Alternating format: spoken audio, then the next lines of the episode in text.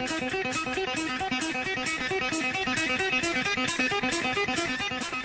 yo, say hello to the band.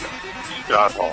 Hey, this is Olympic gold medalist Kurt Angle from TNA. Oh, it's real. It's damn real. Hi, this is Booker T, the five-time WCW champion, and you're listening to SNS Radio Network.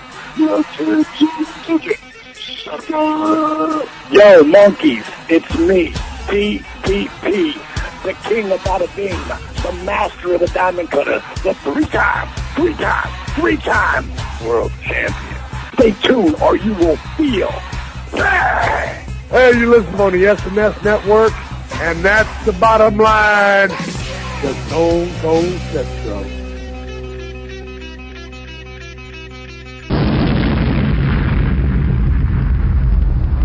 The world is listening.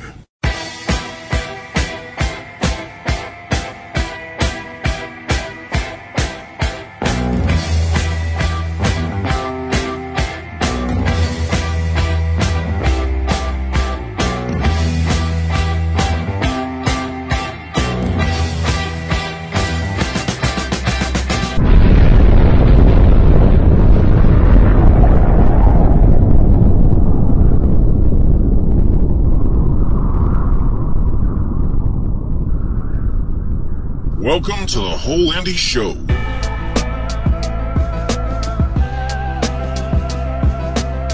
Your dedicated home for all things indie in the world of professional wrestling and sports entertainment. When I say, I mean what I mean, I say, and they become anthems. I told you, if you let me out of my cage, I'm gonna pile the bodies to the sky. They just gave me a live mic on pay-per-view. So, if you all don't mind, I'd like to get a few things off my chest. My name is Kevin Steen. And fuck Ring of Honor! Fuck you, you're wrong. Fuck you, we're right. Because you have all made it to the dance. Because believe me, this is the dance. With your hosts, Ashley is my name. You ripped out my heart! You took everything I believed in and you flushed it down the damn toilet! You flushed my heart! You flushed my soul! And now it sickens me to sit back and see other people making the same mistake! And the Sun City Savior, Randy McWilliams. There are so many amendments in the Constitution of the United States of America. But I plead fifth. One, two, three, four. Fifth.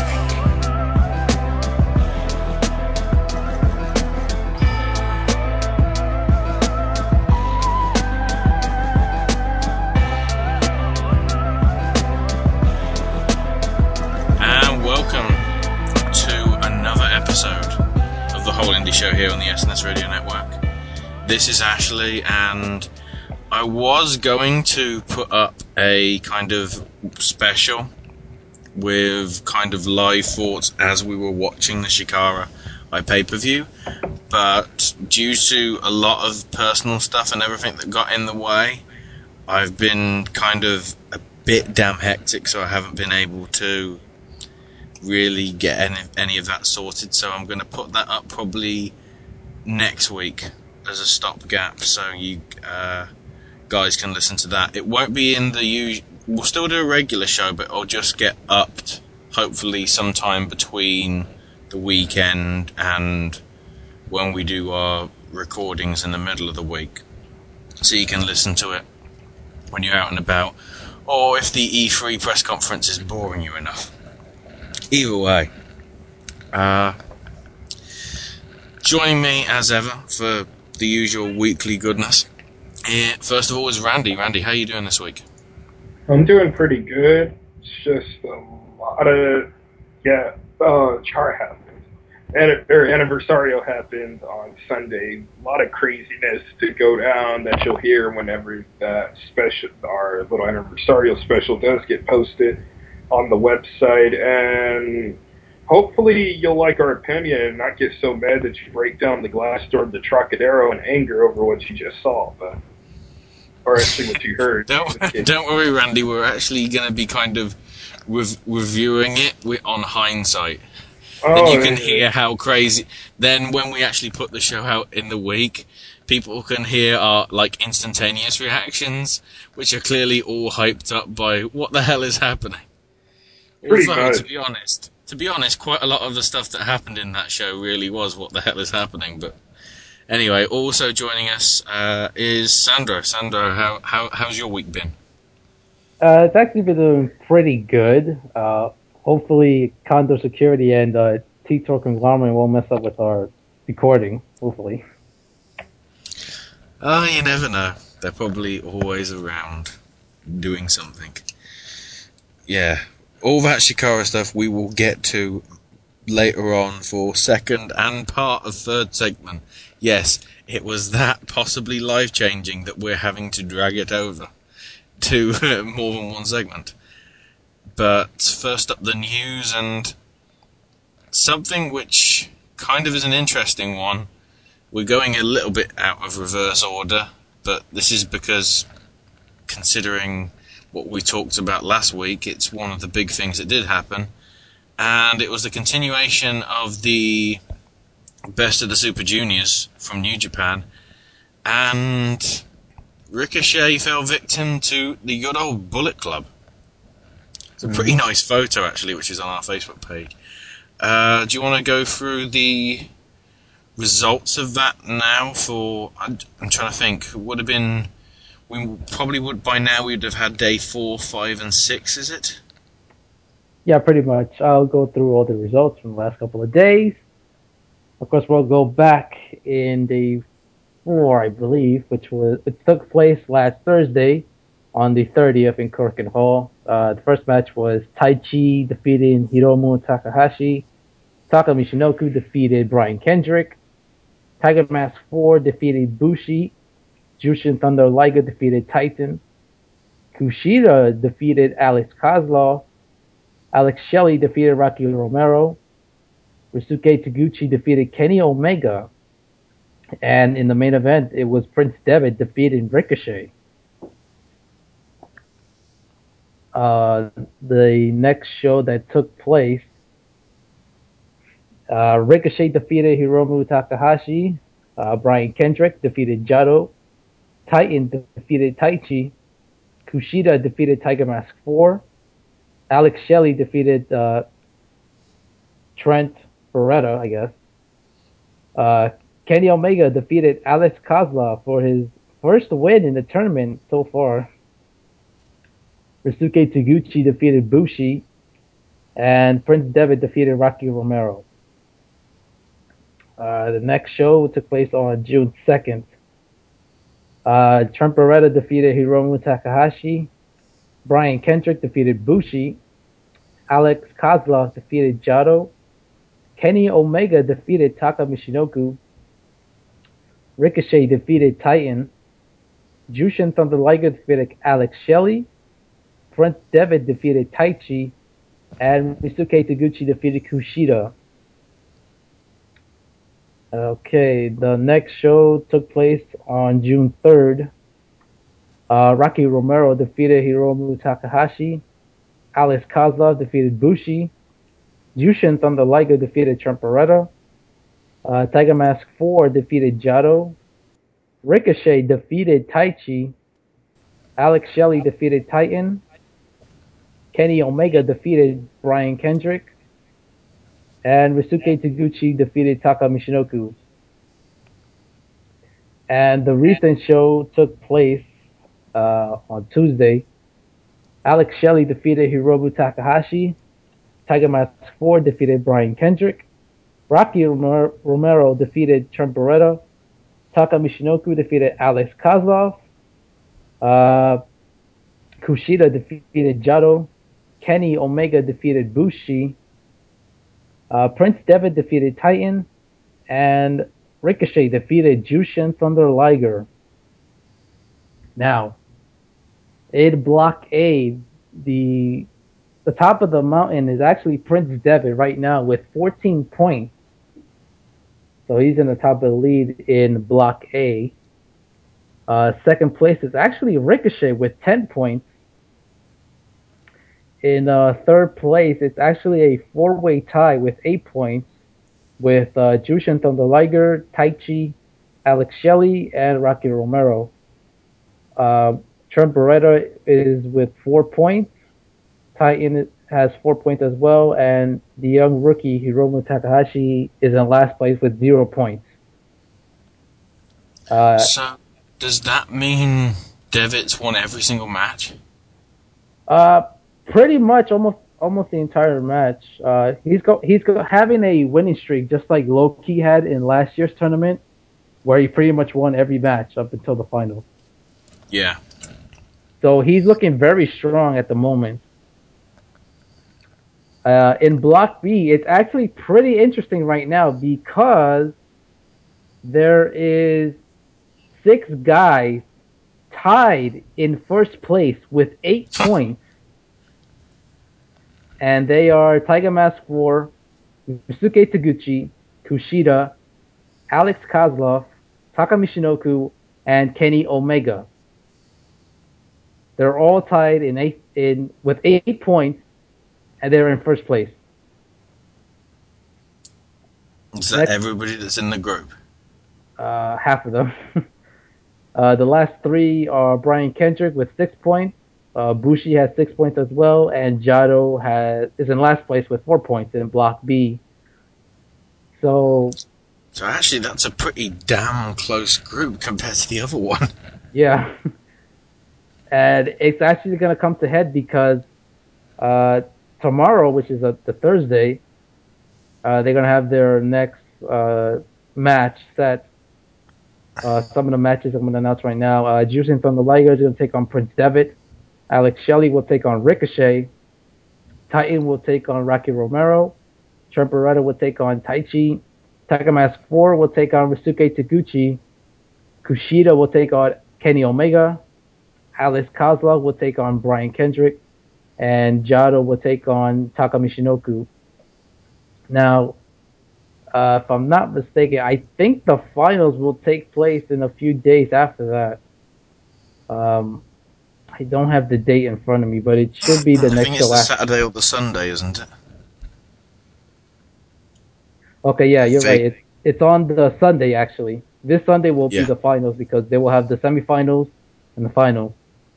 Uh, of course, the way that the semifinals will work is the first place of Block A, which at this point will probably be Prince Devitt, will take take on the second place uh, runner-up in Block B, and in the second semifinals, the first place leader in Block B will take on the second place uh, runner in Block A. So so, so can far, we already say that Ricochet, a Ricochet and Devitt definitely through on that, or? Well, Ricochet is definitely in it. I mean, not Ricochet. Excuse me, uh, Prince Devitt. Uh, Ricochet. It's possible he might get through if he defeats uh, Alex Shelley. If he beats Alex Shelley, then he's definitely he's definitely in the semifinals. Uh, yeah.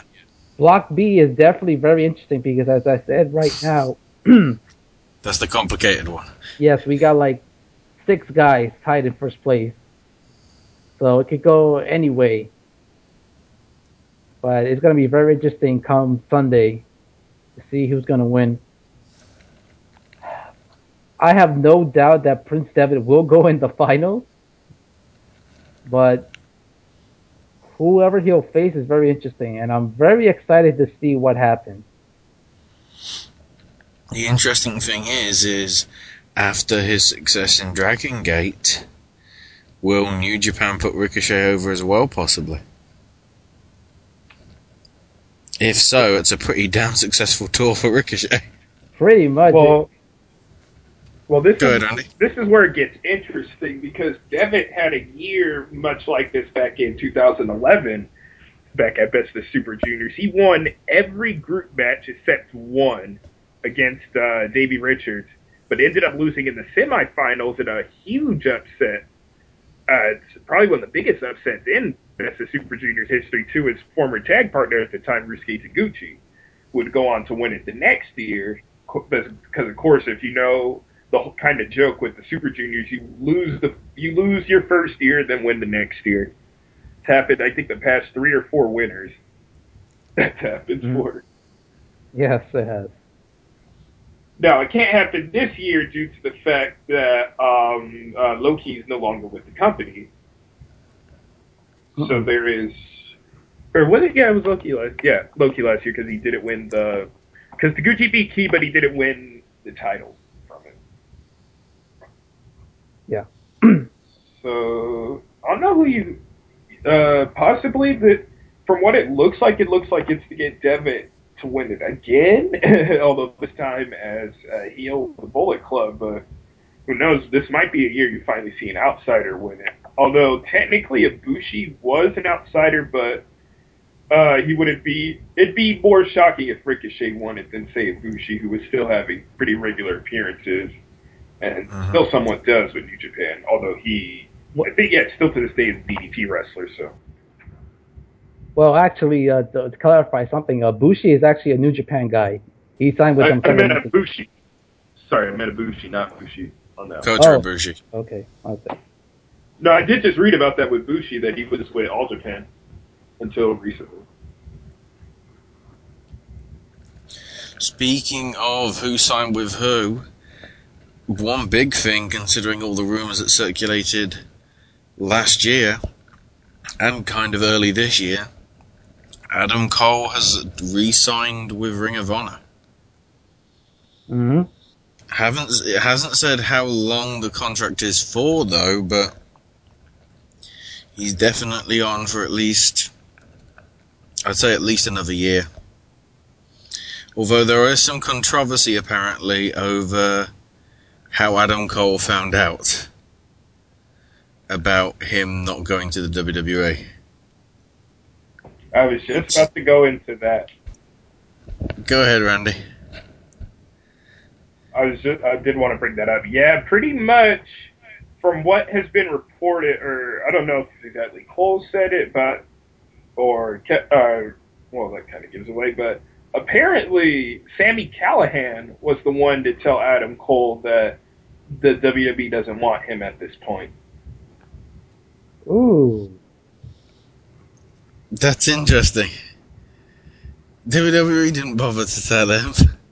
They told Sami to tell him. Oh. What was Sami like? Don't shoot the messenger? It's just Pretty much, he'd have to be because yeah. because I highly doubt oh. Sammy's gonna just take his spot like that. They've been wanting Callihan for a while now, so might as well put cut that out the picture that it's out of jealousy. So yeah, I don't, it sucks top of that.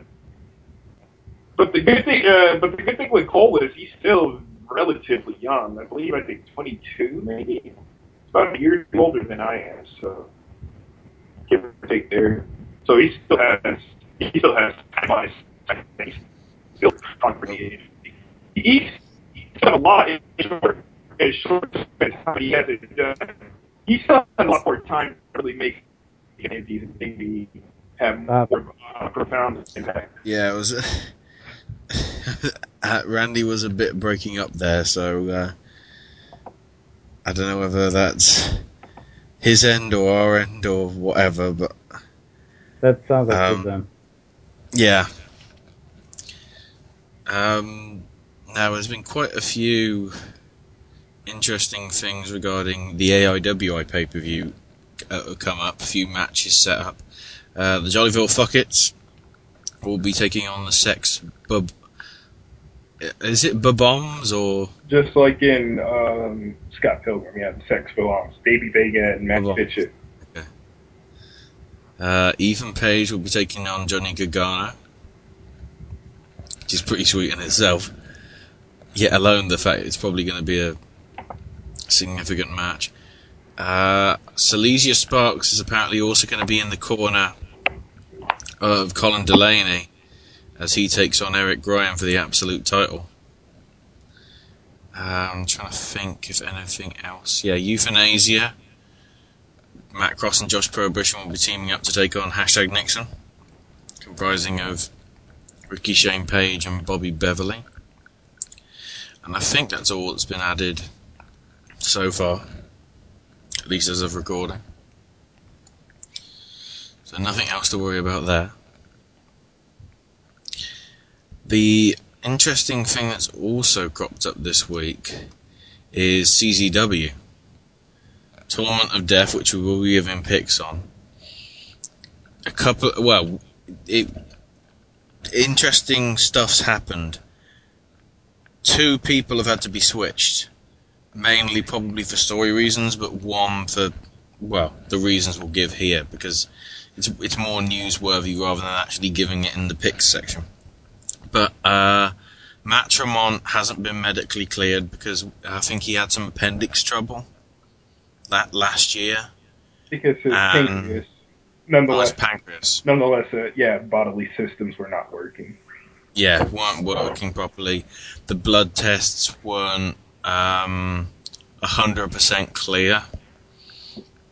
So, medically, he isn't really fit to compete.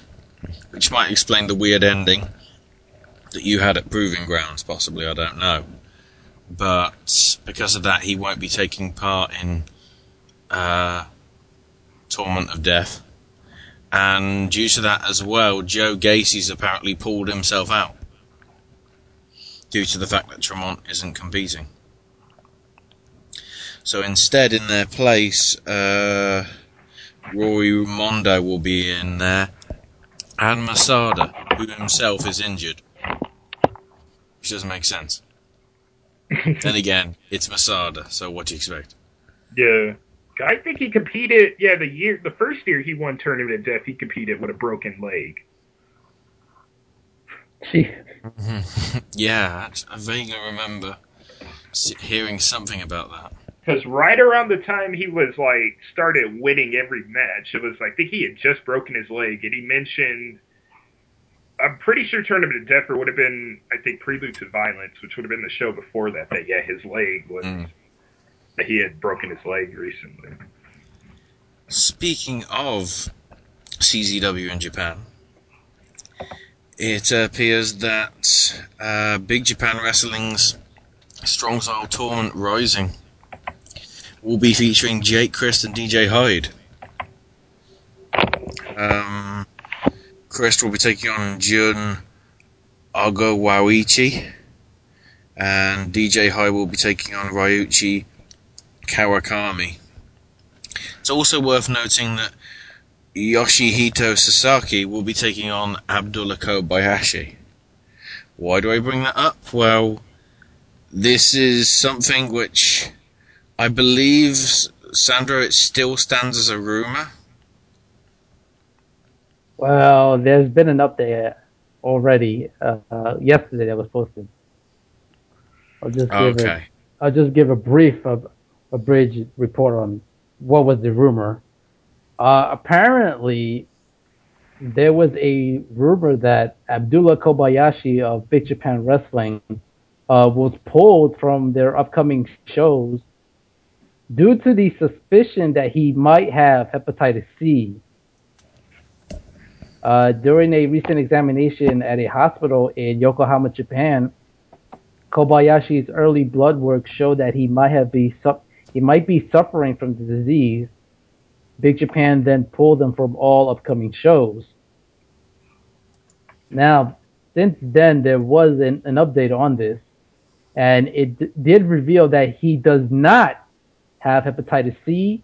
Uh, everything is clear with his blood work, but uh, apparently his liver is has some really bad signs of damage, so he'll have to go a few more tests on his liver next week. So the good thing is he doesn't have Hep C. The bad thing is he's got a bad liver, and they're gonna do some tests before he gets cleared to wrestle. Yeah. Also, good thing And- is he's not like the other Abdullah. Yeah, that's a good thing. Uh, just a bit of an update on the uh, Big Japan uh, Rising tournament. They just finished. They just had the finals not that long ago. Okay.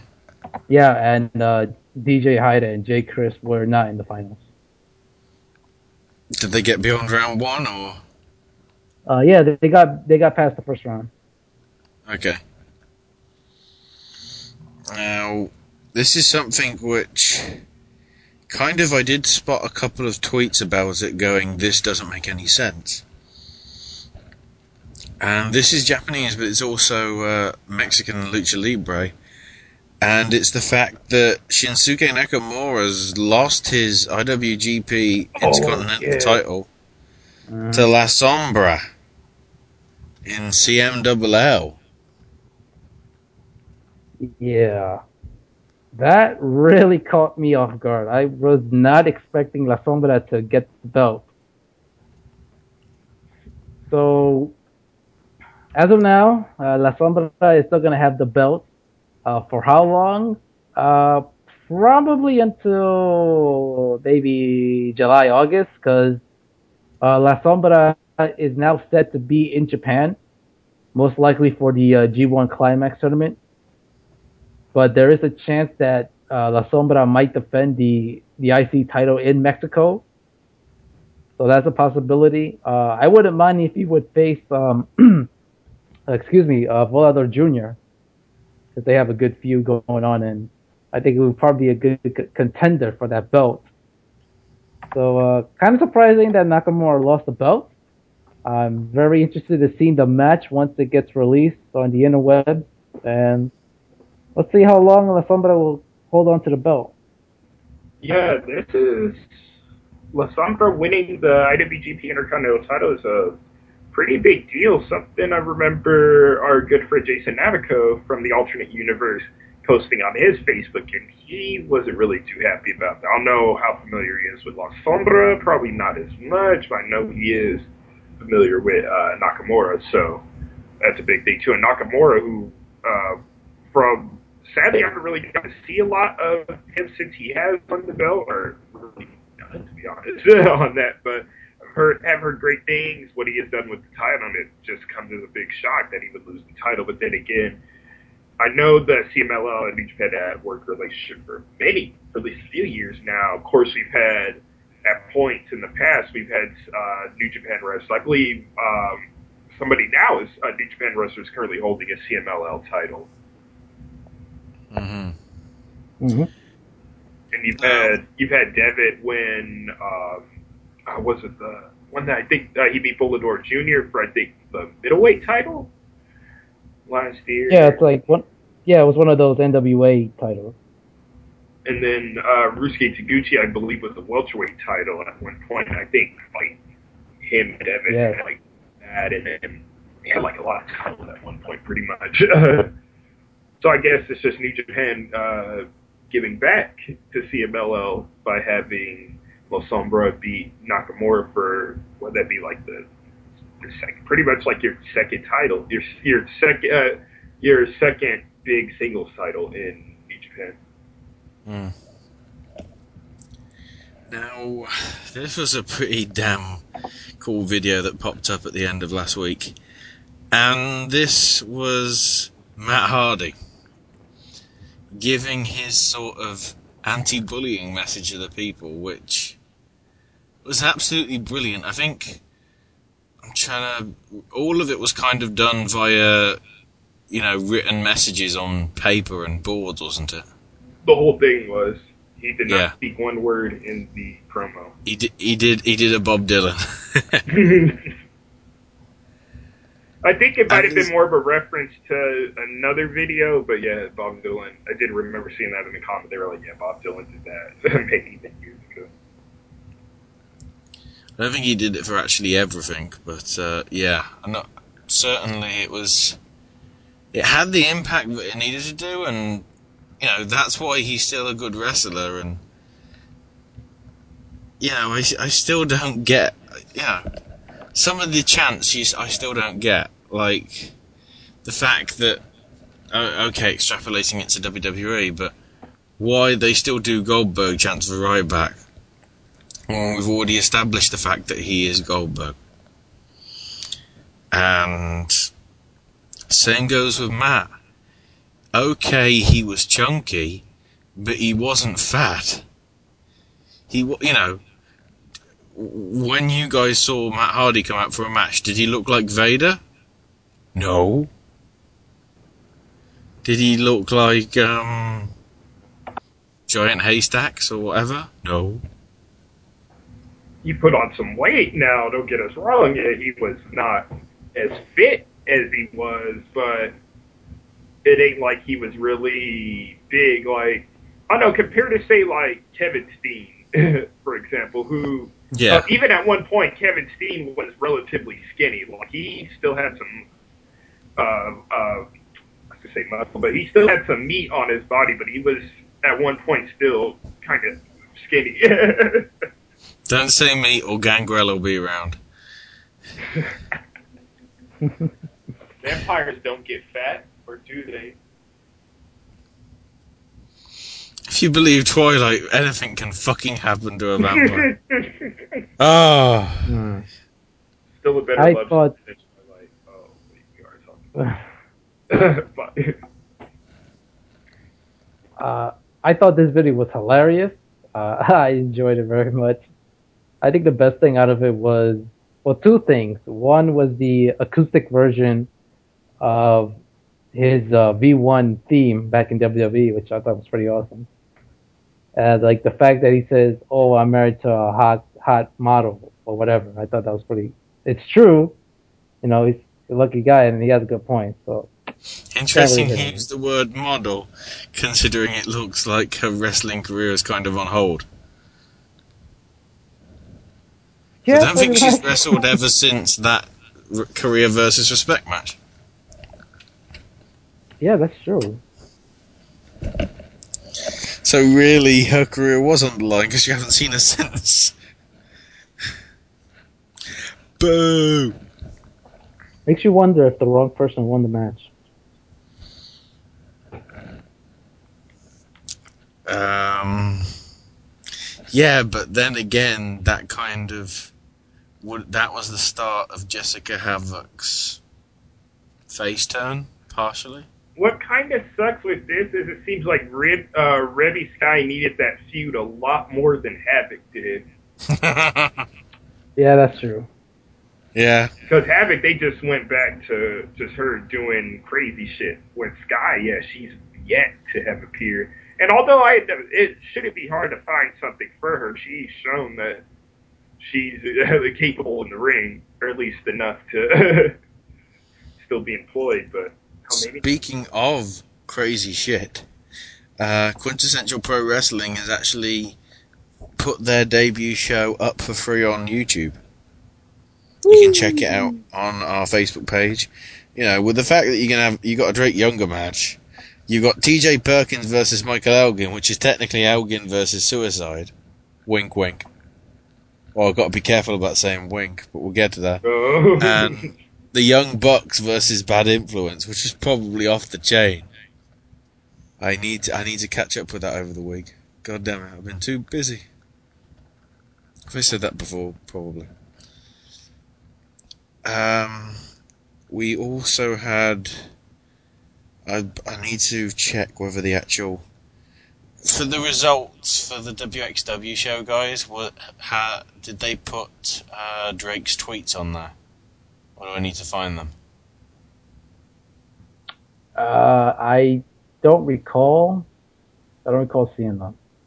I might have to research. Um, so while I do that, actually, uh, an interesting story that's come through again a combination of uh, lucha libre and Japanese wrestling, with uh, the Japanese media reporting that Nieto del Santo, the grandson of the late El Santo, has arrived in Japan to begin training in uh, pro wrestling Noah.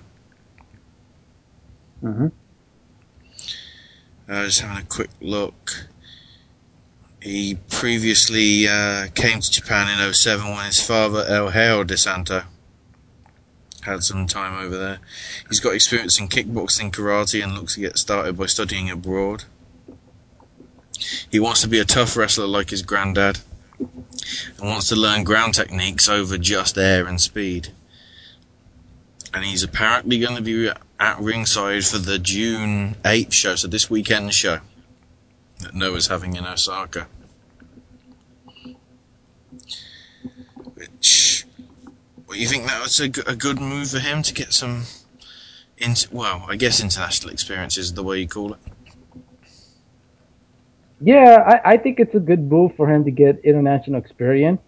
Um, and the fact that he wants to learn more uh, technical wrestling rather than high flying wrestling is it's actually really intriguing because nowadays, especially lucha libre, you don't see many of the young guys um, use, using the technical style. They're more used to the high flying style, or in some cases, the hardcore style. So hopefully, he'll get the good training that he'll get in Japan. And I'm very intrigued to see how he'll do when he actually touches the wrestler in front of a crowd. So, you know, I, I hope he does well, and you know, he he has a lot of he has a lot of he has he has a lot to prove with the legacy that yeah. his, his, family has. So it's going to be a well, lot yeah, of pressure for him. He's the third generation star of arguably the biggest luchador Mexico has ever produced. Mm-hmm. No pressure there. Yeah, exactly. um, it's like if Lou is, or I guess Lou or to an extent you can maybe say Hogan, but I don't want to get. there's a joke that's probably made about Nick Brooke that I won't make. Not because I care for him, but I just don't really care to make the joke at this point. But say Lou Thesz's grandson was going to go into wrestling. Do you know like how bad, or even to an extent, and uh, uh, sadly with the passing of Reid Flair, like look at all that he had to look to, and, and to and even David Flair, like having your father, or in this case their father, but or in any case a family member be one of the greatest wrestlers that ever lived, or especially a legend like Osanto is. Yeah. Now another interesting, pretty major story that's developed in Japan as well which I think, Sandra, you've got more details on. And this is the situation that's developed over the past few weeks regarding All Japan. And ironically, in the same week that something backstage involving Chikara, which might be storyline, now we've got a real life situation similar to it anyway happening in um, in in uh, all Japan.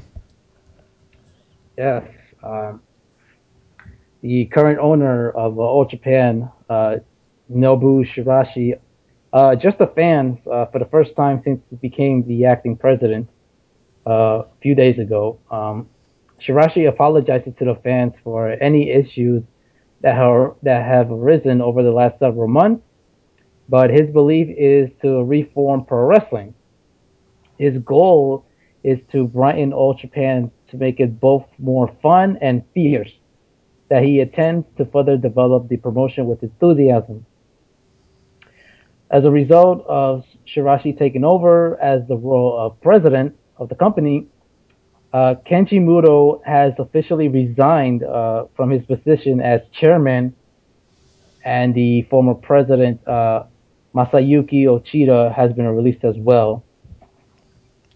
Uh, Shiraishi mentioned the fact that uh, Muto might be interested in starting his own promotion with other wrestlers from All Japan.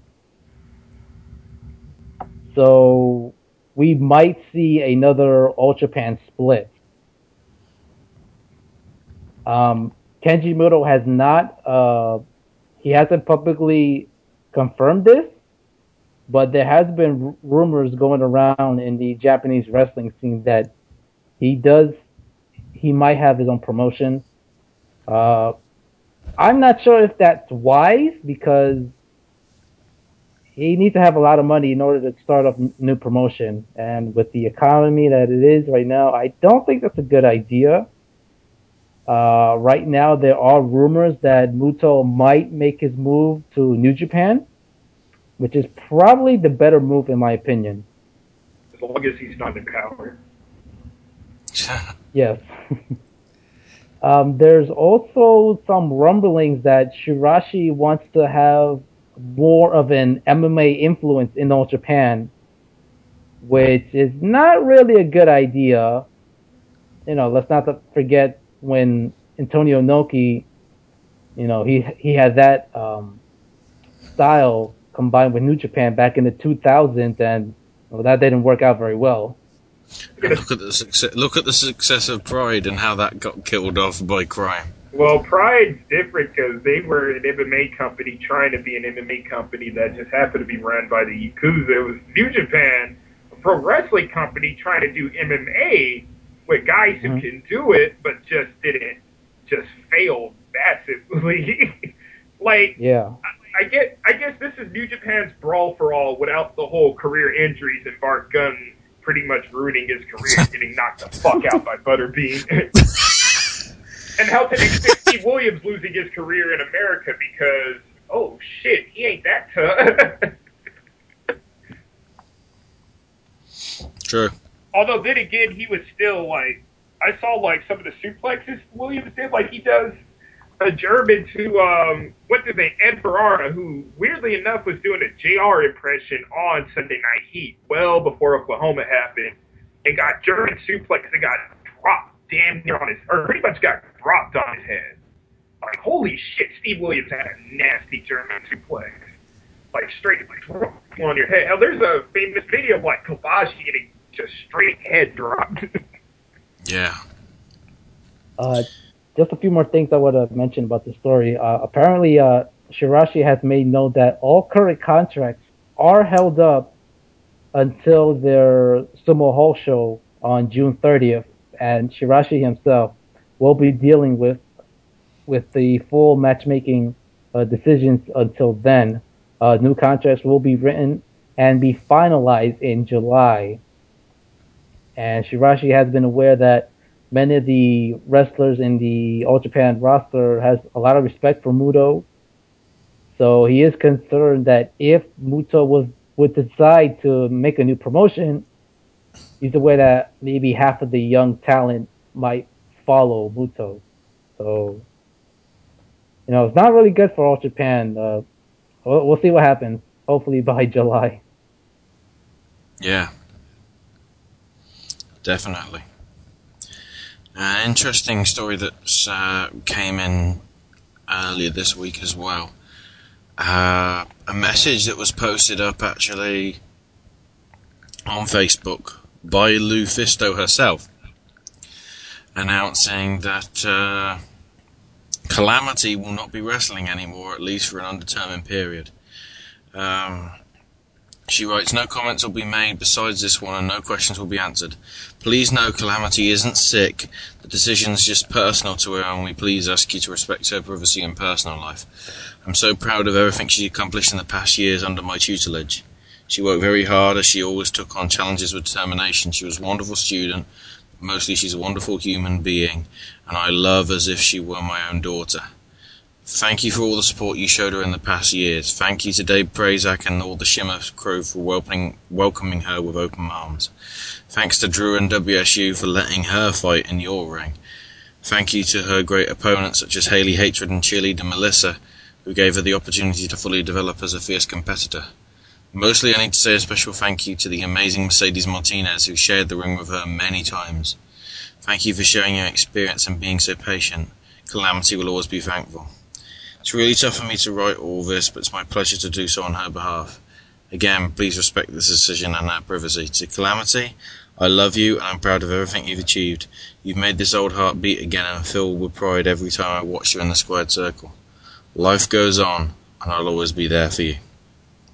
So yeah, uh, myself and no doubt the other guys wish uh, Calamity the very best of luck in uh, whatever she's doing now outside of wrestling, and if she does uh, want to come back further on down the line, I'll certainly be pleased to uh, see her wrestle again. But if not, it may not have been a long contribution, but it was still a pretty good contribution that Calamity made.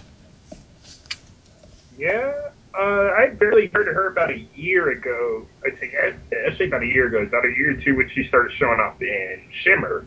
Actually, first match I saw was her match against Haley Hatred, and then I've heard about. Well, I know that she was a big deal in uh, NCW Femme Fatales, which is run by the Fist of over there in Canada, or French Canada. But um, nonetheless, yeah, it does suck to see. It always sucks to see a wrestler go, especially one that you that especially one that we've covered many times on the show and have seen the work of. And uh, just sometimes people just leave like that for whatever her reasons are. She has her reasons. We're not really going to speculate. And even with what was said, there's no reason really to speculate. Doesn't seem like anything negatively happened. Even then, why harp on the negative? Regardless of all that, hopefully Calamity does well and what she does. And if she does come back, then we'll have her back.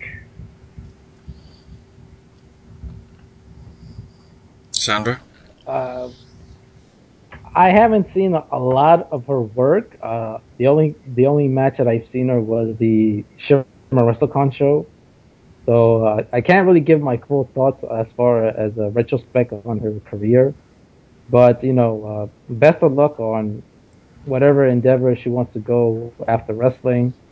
And you know, there's always that possibility that she could come back because you know, never say never in the world of wrestling. Absolutely. Hell, look at hell, look at Rebecca Knox, somebody who had a career-threatening injury. Hell, could have front life-threatening injury if I'm not mistaken too, and came back apparently, started wrestling again, and is now signed with the WWE. I believe still is at this point. Mm-hmm. So anything could really happen to somebody. Or Serena D. Madison Eagles coming back from injury. Now, although from what we've seen, it doesn't sound like it's health related, but the comeback can happen. Very true. Now, uh, I'm just trying to get the uh, results up from the various shows that have happened over the past weekend. Starting off with Ring of Honor show in San Antonio, Texas, which annoyingly is uh, written down here the other way around as it happened. Looks like it started with a pre-show sort of match showcasing some of the indie talent in the local area, with Rudy Russo and AJ Summers beating Carson and Ricky Starks. Nice to see some ACW talent get a little shine there, other than the three on, other than the three that appeared on the main show. Of course, the two stars and just somebody else. I should really just say somebody else, but she's not. She doesn't work for Ring of Honor regularly. That being Marty Hayden. Apparently, the local Sinclair owned Fox affiliate was there. Uh, news anchor was doing a promo, and apparently Corino intimidated the local reporter. and Mark Briscoe made the save. wow, that's an interesting one. There was no Truth Martini, so there was no hoopla. Damn it. And Davey start, had a promo at the start, obviously hoping the uh, main event as he was going to be taking on Jay Briscoe. So from there, we started off with Kyle O'Reilly beating Mike Sydal, uh, Bobby Fish beating Raymond Rowe, then Ring of Honor versus Scum saw Briscoe and Corino. Sorry, Briscoe, Mark Briscoe beat Corino via DQ when Rhett Titus and Jimmy Jacobs ran in. BJ Whitmer and Michael Elgin made the save. Then the Women of Honor match. Athena, in her hometown, beat Barbie Hayden with the O face. Then Roderick Strong beat Adam Cole, with Cole getting a nasty cut on his elbow, and also blew off the post match handshake code of honor thing. It's an interesting. Oh, we're seeing. Oh, we're seeing the Panama City Playboy pretty soon. It's all about the money, probably. Um, interesting one, the Proving Grounds match. I think, as I called last week, Eddie Edwards did beat Matt Taven to uh, a TV title shot down the line. Uh, special challenge match next saw Jay Lethal beat ACH, but he put him over in a match post promo. So clearly, it's putting ACH over because it's his hometown. Even though he lost, it would, the aim was to put him over, which I think it successfully did. He probably would have been over either way, considering he wrestled in San Antonio a whole lot before up until now, Yeah. and still wrestles for ACW on a somewhat regular basis. So. And we got the Texas Tornado Tag No DQ match, which saw Scums, Titus, and Jacobs beat Elgin and Whitmer. And then the main event, Jay Briscoe successfully defended the title against Davey Richards. Uh, and I think he defends the title again this coming week. We'll get to picks later on. Now we come to the three Evolve shows which were pretty interesting themselves. Starting off with Evolve 20 from last Thursday, but was broadcast on Friday. Started off with uh, a pre-show affair with Chasyn Rance and Santana Garrett beating Mercedes, Justine, and Derek Grice. Then the Bravados beat Maxwell Chicago and Sugar Dunkerton. Then in the fray, Lince Dorado actually won, beating Tommy Taylor la- or li- eliminating Tommy Taylor last. Is an interesting, interesting move there. In fact, uh, with eliminations, Everett, Strickland, and Davis were actually out. The the first three to be out, and then it was Caleb, and then uh, Tommy Taylor eliminated by Dorado himself. Uh, Brian Cage beat Chuck Taylor. Tony Nese beat Samurai Del Sol. Tomahawk TT beat Aita. Uh, Johnny Gargano beat Matt Jackson in a non-title match via the Gargano escape. And the main event, AR Fox successfully defended the Evolve title against Nick Jackson. Then moving on to the Saturday show, Evolve 21. Uh, which apparently had some major streaming issues. Which even uh, Gabe Sapolsky did mention, so. I don't know whether they. Uh, I don't think they partially refunded it because they admitted the building that they had with crappy internet. Uh, the pre show had a six way scramble, which saw Chasyn Rance beat Aaron Agony. Also in the match was JD Amazing, Jack LeDuc, Beastie Brody, and Maxwell Chicago. Then in the first of the USA versus, Caleb Conley beat Tommy Taylor via roll up, so USA won. Rest the world nil. Uh, Lince Dorado beat Johnny Vandal. The Bravados beat Derek Rice and Andrew Everett. John Davis beat Chuck Taylor. Apparently, after a three seconds around the world onto chairs. Dear Lord. I heard that match was really good. Davis and Taylor. Uh, next up, USA versus Mexico. Samurai Del Sol beating Shane Strickland. So it's USA one, rest of the world one. Well done, Del Sol. Uh, Tony Nese and Brian Cage beat the Young Bucks. Then the USA versus Japan match actually became a title match. As AR Fox beat Aita to retain the belt. And also, okay, uh, what it the reason why the belt was put on the line is because Fox challenged Aita to add a King of Chop stipulation. So if I uh, what it was, if Aita won the chop contest, the Evolve title was on the line, and he successfully won the chop contest. So that's why the belt was on the line, but Fox did retain. Uh, then Tomahawk TT beat Johnny Gargano via the Night Ride. Uh, Gargano says it can't end 2-2 for USA versus the world. So Fox enters the ring, and so they then have a tag team match against Tomahawk TT and Aita. And then John Davis is out and being held back. And then the Young Bucks come in and super kick both Aita and Tomahawk. Which eventually leads to Gargano and AR Fox beating Tomahawk and Aita, giving them the 3 to 2 win for the night, and that he alone won the war on terror. Sits on the KO Tomahawk TT and sings I'm proud to be an American. Wow. Heelish anybody? sounds- Oh, Gargano's been doing sounds this like- for a while. Uh, I just felt that the lead up to that special bonus uh, main event, it seemed overbooked to me because you had uh, a couple of guys getting involved, and I don't know, it, it just felt a bit overbooked in my opinion. And speaking of the the shipping issues, besides the the Evolve 21 i pay per view issues, apparently when they uploaded the Evolve 20 show on the Friday, apparently that file was was corrupt, and they had to get like a new file, and I think it was uploaded like on the Saturday afternoon. So Wow.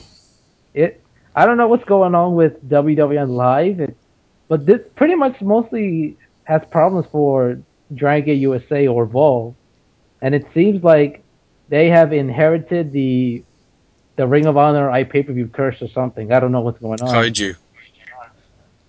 You should have. Um, I guess shit last year. when our Hey, Ka- Kaiju's only had one eye pay per view, and that cut off at the end before you could see the main event. Then again, you know, kind of looking at, I think maybe iPay per view in general is just starting to maybe not be the best idea. Hell, even the WWE had problems with their iPay per view stream of WrestleMania. Although, it That was WrestleMania. Yeah, true. But I, I think another problem is problem is more particularly with the Gabe Sapolsky promotions is that there's too many shows in one weekend. one weekend. Yeah. Yeah. Sure. Sure. Um, just having a quick look. Yeah, there was got the card up now for Evolve 22, which I believe worked perfectly fine. Starting off with uh, Caleb Conley beating Chuck Taylor for the opening match. Then the Shine Showcase, which did see Ivelisse beat Mia Yim, which then apparently saw the Young Bucks kind of teasing to super kick the women. Good old Young Bucks. Then we had uh, Tony Nese beating Tommy Taylor.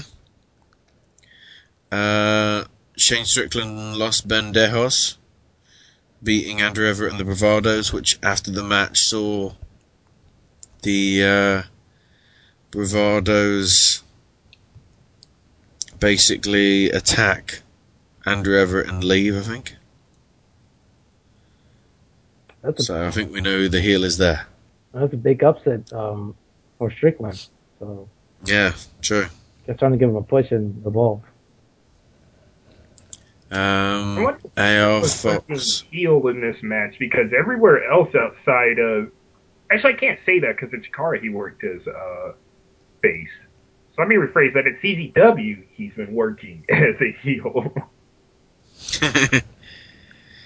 uh, then we next match saw AR Fox beat Lince Dorado with the Evolve title on the line. Again, thanks to uh, AR Fox putting it on the line. Uh, I I don't know whether AR Fox wants to defend it every night. If so, that's pretty cool.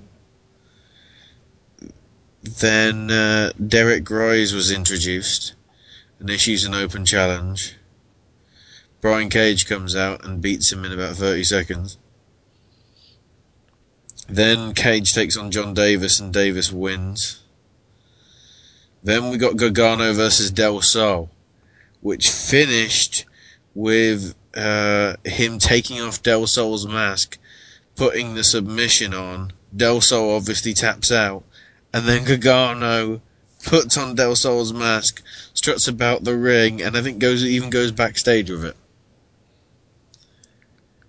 Gargano is uber heel oh, Dragon Gate Evolve. And as far as I know, he's still acting like a face somewhat. It's I uh I just don't know the best way to describe it.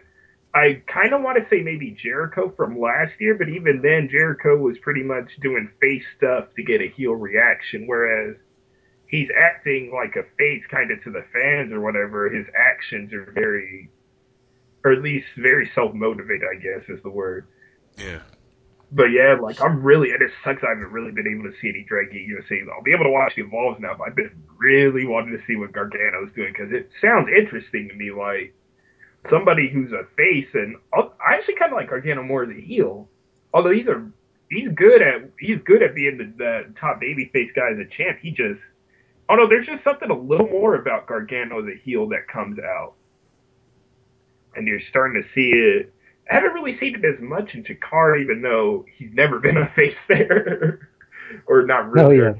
He's been uh for as long as he's been a main guy, he hasn't been a Technico there. So should be nice there. And then there's like the you, there's a GIF where you see you think it's Del Sol unmasking, but it's Gargano with Del Sol's mask on. Yeah. At first, I thought that's a pretty, that's a pretty good. Uh, yeah, at first, no. At first, I thought it was, oh my word, Samurai Del Sol won the belt, and it's like, that isn't his muscle, you know, shape. Something's happened. It was a pretty, it's a pretty sweet swerver. Uh, in the main event for that event as well, Evolve 22, it saw uh, the Young Bucks successfully retain the tag titles against Aita and Tomahawk TT. Next, we have uh, CWF Mid Atlantic's Explosive Elements, which apparently didn't feature any explosives for safety reasons, which is a bit of a shame. Uh, Mecha Mercenary beat Killbilly Eric, so, Killbilly Evan Bank, sorry, when Zane Dawson returned. Uh, Nick Richards and Jason Miller beat Josh Bishop and Mark James. Eric Gruhl, Cedric Alexander, and Aaron Biggs beat the Black Watch of Solomon Spades, Chase Dakota, and Joe Black. Boogeyman Rob McBride beat Manny Garcia. As a result, Garcia must leave the company for 90 days. The Goon Squad of Ro- Walter Eaton and Roy Wilkins beat Kamikaze Kid and Lee Valiant to retain the CWF Mid Atlantic Tag titles. Zane Dawson beat Killbilly Eric Andrews. Then Chris Showsmooth Lee beat Ben Tyler to win his first championship of his career and was Lee's final shot at the title. So, uh, there you go. Not very good for Lee. Uh, sorry, yeah. Oh no, Lee did get uh, the win in his last chance. Sorry. Uh, Chet Sterling beat X Series, X Iris, I don't know, with interference from Trevor Lee of the Aftermath and Exeris called for Rick Converse to reform the dynasty for the pay per view that they've got coming next week. And then Matty De defeated Trevor Lee to win his first title in his career as well. So we have a new TV champion. Interesting title changes there, certainly. Uh, next up, we've got the 2CW Squared Circle Wrestling. In case you think 2CW might stands for two cents or whatever. Because of course we are 2CW. um, so round one of the Girls Grand Prix, seeing Cherry Bomb beat Courtney Rush, Nikki Rocks beat Addie Starr, Serena Deeb beat Nevaeh, and Allysin Kay defeat Leah Von Dutch. Then in the semi-finals, Cherry Bomb beat Nikki Rocks, and Allysin Kay beat Serena Deeb after Serena speared the ref and Allysin knocked her out with a foreign object. Better have been Canadian. And uh, in the final, Allysin Kay lost. Sorry, Sandra. Boo. To Cherry Bomb to be uh, the Girls Grand Prix 2 champion. I think Sandra called the final. I want to say I called Cherry Bomb winning, but I think I'm pretty sure Sandra called the final. Yeah, I think so. Well, I I Just got saw. it the wrong way around. Yeah, I somewhat called the finals except uh, Cherry Bomb wasn't in it, so yeah, it was it was close. Um, in the other matches on the card, Sami Callihan versus Juggernaut Jason Axe doesn't have a result, I don't have a clue what happened there. Little Naughty beat Jody DeMilo. Uh, the 2CW tag titles were successfully defended by Punish Van Slyke and Kevin the Man Graham against CK. And in the main event, Isis FX successfully defended against Pepper Parks. But they also announced for the show that they've got on Monday, June 24th, in Binghamton, and a, a tag team rematch announced for their show as well. I think that's the third or fourth time that those two tag teams have gone at each other for the tag team titles. Do you think they're trying to, to say something that they're the only two tag teams that they've got? oh. But interesting match that was announced for the June 24 show, and that's Sami Callihan, probably his last match, against a certain Rob Van Dam. Another This is interesting. another WWE test we seem to get. I've noticed that counting this ro- this upcoming Van Dam match, he would have had uh, TCW or at least uh, he had he fought uh, Morrison and Hardy on the two night of, uh was it Living on the Edge or I'll say Night of Living on Yeah. the Edge. Hope I don't forget the title wrong. But We had the first one. there we go. Uh, and he's had to face, yeah, he's had to face some former WWE stars, maybe a little after. So Vince relay, or uh, don't not necessarily Vince, maybe Hunter in this relaying to to CW Booker. Yeah, put him in. oh, you're gonna book this guy? Put that. Just that would be kind of cool to know WWE kind of does that to try to, like, oh wait, wait, wait, wait. You're booking that guy now? Wait, put him with this guy. Sign. Yeah. And then finally, CZW presents the 18 Plus Underground Chapter 6, which is the co promotion with WXW in Germany. Saw Marty, Scr- Marty Scurll and Hot and Spicy beat the Keel Holding team. Um, can't tell what the rest of it says, but. Uh, uh, then we had Toby Blunt beat Bad Bones for the number one and number 30 places for the shortcut to the top tournament, which I guess will be some point in the future. Carsten Beck beat Robert Shield. Uh, Kim Ray beat Vincent Shield in a shotgun qualifier. The Wanderers beat the Sumerian Death Squad. Uh, a, t- a 10,000 thumbtacks and kendo sticks death match saw Carnage beat James Davis a Toy Story death match. Wow, that's uh, DJ Hyde beat Clint Margera. Is he related to Bam? Um, and the main event, if Bam was British. the main event, the triangle of ultra violence, Kenzans, and light tubes death match saw Drake Younger successfully beat Masashi Takeda via the Drake's Landing and cut a promo afterwards and uh, interestingly as well, DJ Hyde had this to say on Facebook. This was a great tour of Germany. All the WXW guys are great. I can't express how happy and easy it is to work with them. I'm proud to be working with such a great group of people as well as talented wrestlers. I look forward to CZW's return to Germany in October for the World Triangle League. I do want to say a couple of things. As fans, you missed a few special moments in the business. Tommy Budgeon, I cannot say how proud I am that you are the WXW champ.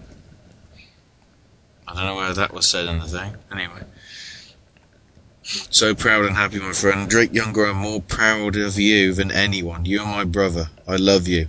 I'm proud you made the choice to stop doing death matches, and I'll be behind you no matter what, 110%.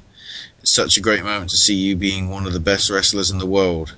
CZW, your family and fans, all cannot give you enough credit.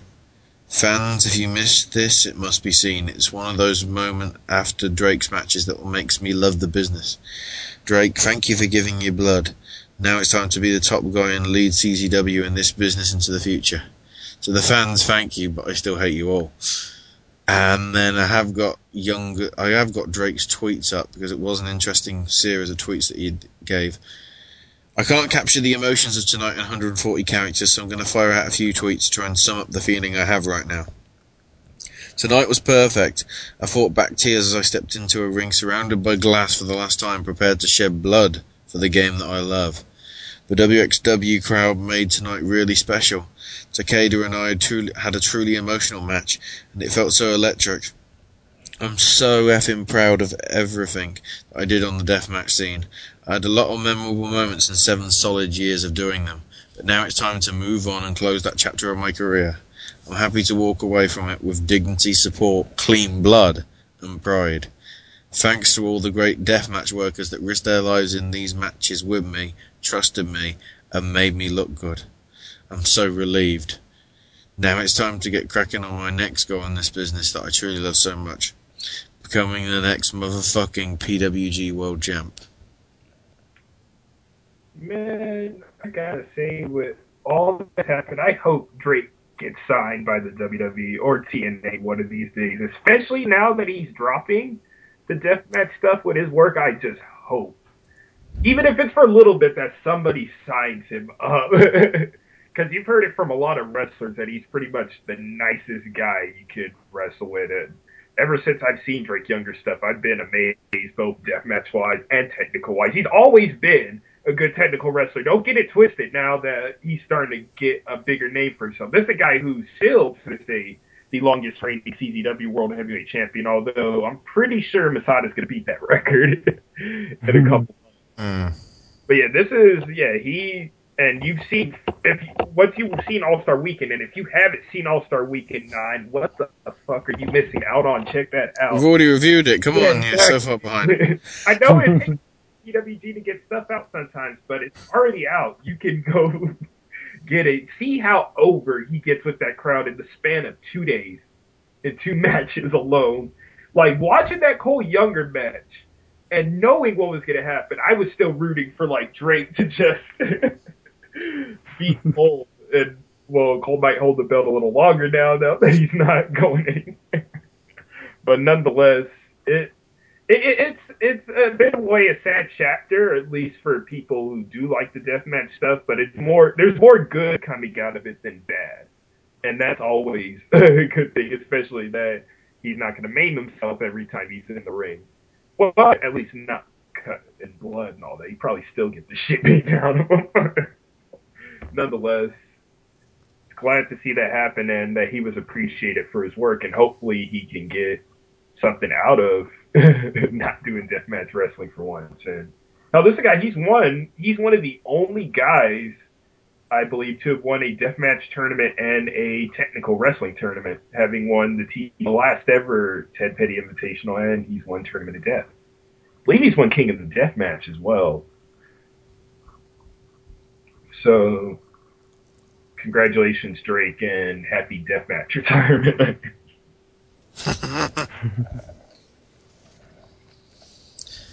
So, with that, uh, I think that's all for this segment. Uh, Randy, have you got a head off? Yes, I do at this time. So I will see, I, or you will hear from me next week. Hear from, um, you hear from the rest of the guys about more Chikara, which you can hear kind of the same stuff I'll be talking about, but maybe with not as much hindsight as we've had since the past, what is it, three days now? So you'll probably hear maybe more of that next week, or just ask me some bullshit on the, on Facebook. if you really Good old bullshit. opinions, Good old bullshit. It's always the best. It's always the best result. Bullshit. Okay, so uh, with that, that's all for the news for this week. We went a bit long, but I wanted to try and get everything done there because, uh, yeah, we had quite a bit of news that I wasn't expecting and quite a few results to go through. But when we come back, myself and Sandro's rev- kind of full review, I guess, having time for it to sink in, kind of thing of the Chikara show, the iPay per view, the the last one question mark. Hmm. Anyway, uh, we will see you in a few minutes, guys, for more of the whole Indy show here on the SNS Radio Network.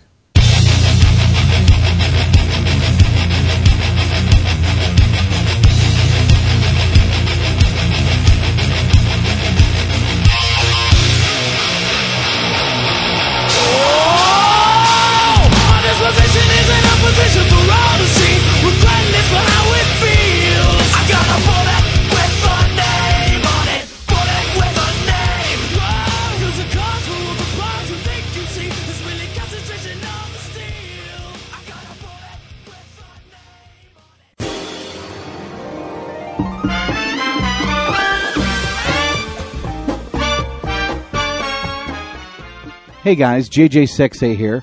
Are you looking for the latest news in both professional wrestling and mixed martial arts?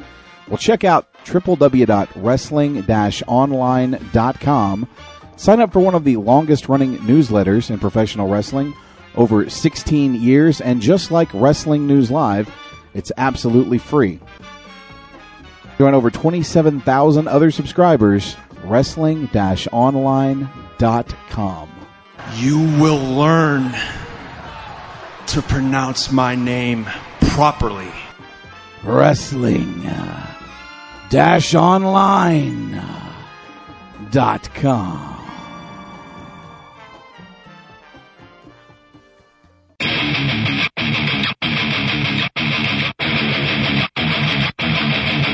What is up, my SNS peeps? I am the sensational sequel, Sean. And Ashley too. Yes, it's still my name. I haven't changed it yet. We have this really cool show on the SNS Radio Network. It's called The Open Book. We cover wrestling. We also cover all the biggest gaming news and game reviews. Plus, we've got the latest from the world of film entertainment. This is The Open Book.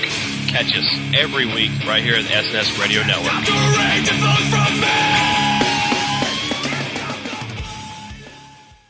Let's go to our ring announcer.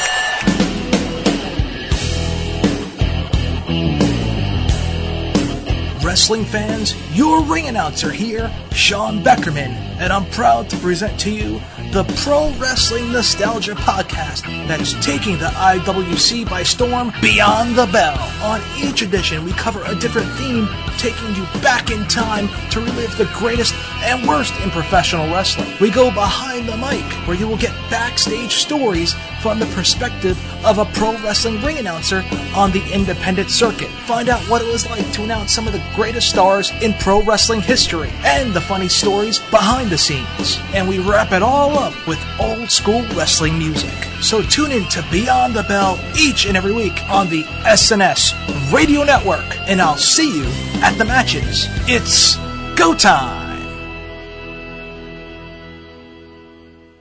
JJ6A. His charm is so contagious, vaccines have been created for it. Years ago, he built a city out of blocks. Today, over 600,000 people live and work there. He is the only man to ever ace a Rorschach test. Every time he goes for a swim, dolphins appear. Alien abductors have asked him to probe them. If he were to give you directions, you'd never get lost, and you'd arrive at least five minutes early.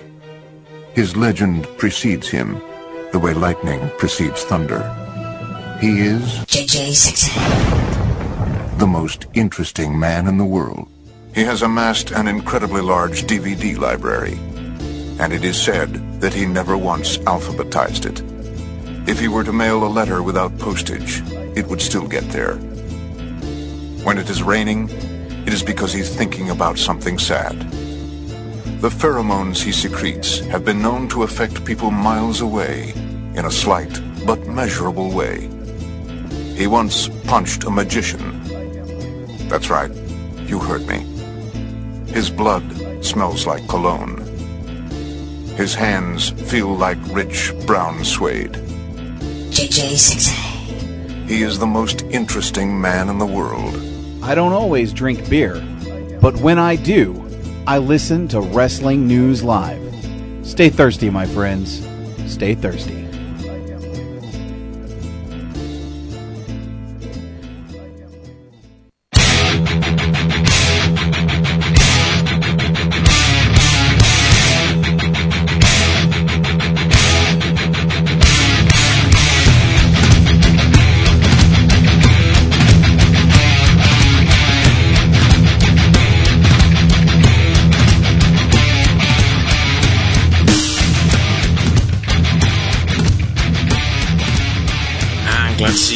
Here for the second part of this week's Whole Indy Show with uh, Sandra and Ashley. Uh, so, Chikara.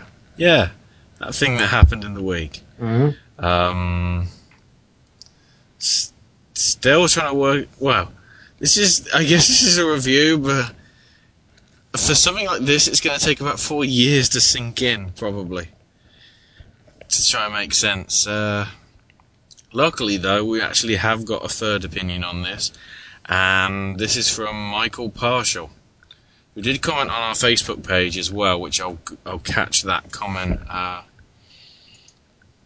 in a minute, but. He uh, sent us an email with his thoughts on all the matches, so we'll incorporate that in as well. Starting off with the pre-show match, which was for free. So if you didn't see this and it was on for free, seriously, it's uh, something that's something that you should have done. To be honest. Well, I missed it, so you know. Yeah, but you had reasons because you were at work and stuff. Yeah. I'm saying if people didn't know, you know, if people were free that afternoon, they should have watched it and just, you know, watched it for free, rather than watched whatever the hell was going on in sports on that time. Um. Oh, and starting with Michael's thoughts, apparently he was stupid enough to forget about the pre-show and thought it started at four, so he missed it. but people told him it was good. Um, Michael, yes, it was good. It was a very strong match for a, a pre-show to be given away free. Very impressive. Saturyne has really developed. If you look at some of the stuff she did back towards the latter part of last year, she did still look a little a green. But the match she had this time with Touchdown was up there, and she really, she's really growing into somebody that is one to watch for in future years. It's just a shame that uh, she didn't actually get the win, and Touchdown did retain the title. Hmm. I don't know whether you saw it, Sandra. Uh, which one was it again? I'm sorry. The Touchdown Saturday pre-show. No, I couldn't find it. Yeah, they didn't include that as part of the uh, release stream thing. So, Sandra, that's that's my thoughts on it. That's it. I probably will. Well, I guess my only option if they would add it on the DVD extra. I don't know. Because I, I downloaded the, the version from Smallwood Video, so I mean obviously unless they are gonna put it separately, I don't know. Yeah, sure. So the opening match was Spectral Envoy versus Colony Extreme Force. Uh, Michael makes a good point here, apparently, which I didn't notice. Uh, Gavin actually announced Spectral Envoy as the 2013 King of Trios. oh, I so didn't. perhaps, perhaps that's that. I don't know. I didn't know that. Conspiracy, conspiracy or mistake? I did not notice that. I thought it said Uh, 2012, but Yeah. Michael continues, I expected some cheers from the corporate shills that are the Extreme Force, like in their show that they had in Florida, but they were booed right out of the building. Seeing Hallowicked's kicks close up was shocking to say the least. This was perhaps the most serious match Extreme Force has had do- doing moves instead of showboating endlessly. I don't remember the finish, probably a go to Sleepy Hollow amazing match. Um, trying to think off the top of my head myself. I don't think it was because it was the Chikara special. I think. yeah, it was the Chikara special on um, Orbit Adventure Ant. I just want to Yeah. I just want to call him Space Ant because that's really what it is. Although I will say Space, Space Ant, Snow Ant, and uh, War Ant. North Korean Ant. That, but Red Red Dawn Ant. um, this was a good, strong match. It's you know, Envoy did a good job. Colony Extreme Force for the situation did a pretty good job as well. I still think, unless we truly know who Colony Extreme Force is, which I don't, some of the others I kind of have a guess on who they are but not in this universe, in certain other universes anyway. the uh, they they just uh, still need a bit of work. The Extreme Force. I don't know if it's supposed to. If if they are like veterans under those masks, you'd have thought they'd have done a better job because they were not doing everything perfect. Like the there was one bit where two of the ants were in the corner, acting as a stepping stone. Mhm. And the other ant tried to go up, the third ant tried to go up them and, and slipped off their backs, pretty Yeah. much. Which wasn't great. Yeah, but then they they tried again and you know they pulled it off. So Yeah. They did do it later on and did do it and hit it, so full credit to them there. yeah, Still uh, a good opening to the actual show itself. Yeah, I gotta agree. This was a, really good opening match to start the pay per view with. Uh, you know, both teams looking good, and I gotta say, uh, Orbit Adventure Ant's uh, helmet was great. I enjoy that very much. And the slow motion entrance. For a minute, I thought Tommy Dreamer had got the pause button again with the remote control. Paperclip King of Trios. And don't get me started on that, because we'll get to that. Second match uh, Dasher Hatfield versus Delirious. Um, this was a pretty strong match, actually. It kind of Dasher was doing some ungentlemanly things, like he was teasing, but overall, he was still the honourable guy compared to Delirious. Delirious was just completely crazy. Very good match between the two of them. Uh, I think Delirious kind of distracted the referee, which then led to Kobald hitting a huge spear on Dasher, and Delirious getting the uh, roll up in the pinfall. hmm Yeah, this was a you know another uh, good match between the two. Uh, obviously, this was a rematch from the uh, season premiere of uh, Chikara back in February. Um, no, they they look good, and um, after the match, uh, you know, after Delirious and Kobald left the the, the ring, uh, the fans were chanting, uh, "Where was touchdown?" Because you know they would think that Mr. Touchdown would be in Dasher's corner, or at least come out to help him after you know Kobald interfered. Especially considering as well that Dasher was out with touchdown earlier for the Young Lions Cup. Yeah. Um, one thing I, I, I will mention uh, before the match even started, um, after the first match, uh, I don't know if you noticed it, but for some reason Icarus came out, like at ringside, and then like they went to commercial break. I don't know if you caught that. No, I didn't. Okay. That's interesting. I didn't That's all I can say. I, I didn't get it either because you know it was just weird. Like, well, why is Icarus out there? And then all, Perhaps he was just checking to see whether Janetti was there. I guess I don't know. because I saw him. He was in the in the in the corner post on the apron, and then that's when they cut the commercial. Uh, Michael says that the crowd was into this match. And uh, Delirious looked like a proper psychopath. Next up, Colony versus Devastation Corporation. Which Michael says, you know, Max Smashmaster, Blaster McMassive, and Flex Rumble Crunch. Probably the trio with the best names in the history of wrestling. Uh, which is kind of, kind of fair, yeah. Although, I still think Proletarian Bear of Moldova beats it. To be quite honest. Mhm. Um, for Michael, it was match of the night.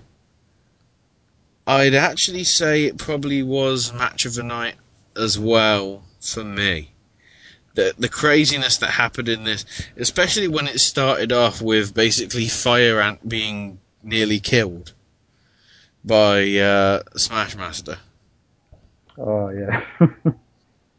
He was just dead for half a thing, and the stuff that uh, Assailant and Green Ant did was utterly incredible. Uh, some ridiculous, some ridiculous dives and everything. Not just from the ants, also McMassive and Rumble Crunch did some pretty impressive aerial stuff. But ultimately, the biggest impressive one was Green Ant basically going up onto the uh, the circle of the seats on the first level of the building and jumping from there to the guys on the floor. Yeah. Kind of akin to, uh, kind of ECW akin, but also kind of akin to. Must have been one of their previous shows because I do remember seeing it on the video screen in inverted commas in the intro for Under the Hood. Yeah, they they did it in. I'm pretty sure it was in. Chikarasaurus Rex or Yeah, High Noon? Chikar- I'm pretty sure it happened to Chikarasaurus Rex, but I don't recall if it happened on Under the Hood. It might have, but I do remember the Chikarasaurus Rex pay per view.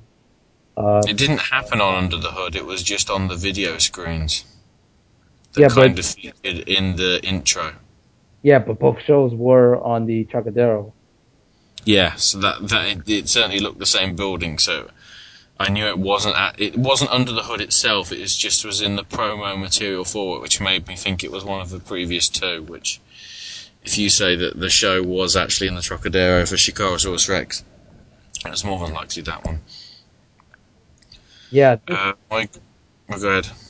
Well, I was going to say this was a fantastic match from start to finish. A lot of uh, great spots between both guys, and there was one spot that I really enjoyed uh, when uh, Fire Ant he does a head scissor on uh, Max Max Smashmaster, and then in the next motion he does a he hits a DDT on Blaster while he was trying. To- yeah, That was the head scissors to the DDT was un- utterly incredible. That was really great. I enjoyed it. And That one move is probably move of the year. that was great. And of course, uh, Sidney Bakabella got involved during the match, and uh, Green Ant put a stop to it by super kicking him, sending him out uh, by the guardrail. And basically, the end, the finish came when uh, Green Ant locked on the uh, Texas Cloverleaf on Blaster McMassive for the win. Yeah, impressive win there. Uh, Michael continues to say that everyone looked good, although Rumble Crunch didn't do much. Like Wolf Bitzer, he must have put all his point into having an awesome name and not much else. He did some bits. Certainly, he had some interesting interactions throughout it. Probably not as much as Smashmaster and McMassive, because they've been the more established tag team guys, but it was an impressive debut, from, at least from what I've seen of Flex Rumble Crunch. Yeah, uh, Flex he looked uh, he looked decent. I will say that. I'm not saying he looked like you know great and you know awesome or anything, but you know for what it was, you know he was there for the purpose and you know to help out his partners. And I'm kind of surprised that uh, Blaster didn't try to do a dive this time. but I guess there was no space for him to a- attempt to do one. So Yeah. That's interesting. Uh, let's have a quick look. That segment wasn't in that place, so I'll just move that Michael to the appropriate place when it did happen. Uh, next up, the casket match, the sarcophagus match, whatever you want to call it, Amasis versus Ophidian. Uh, Michael said this was the match I was looking forward to the most because I had a minor. I must have had a minor aneurysm and forgot that coffin matches have never been that great. There was some annoying lout next to me in Mr. Touchdown shirt who kept shouting a name babble during the match as if he was trying to get himself over, even chanting sarcophagus. Classy. He kept it up throughout the night, despite being shushed by the fans around him.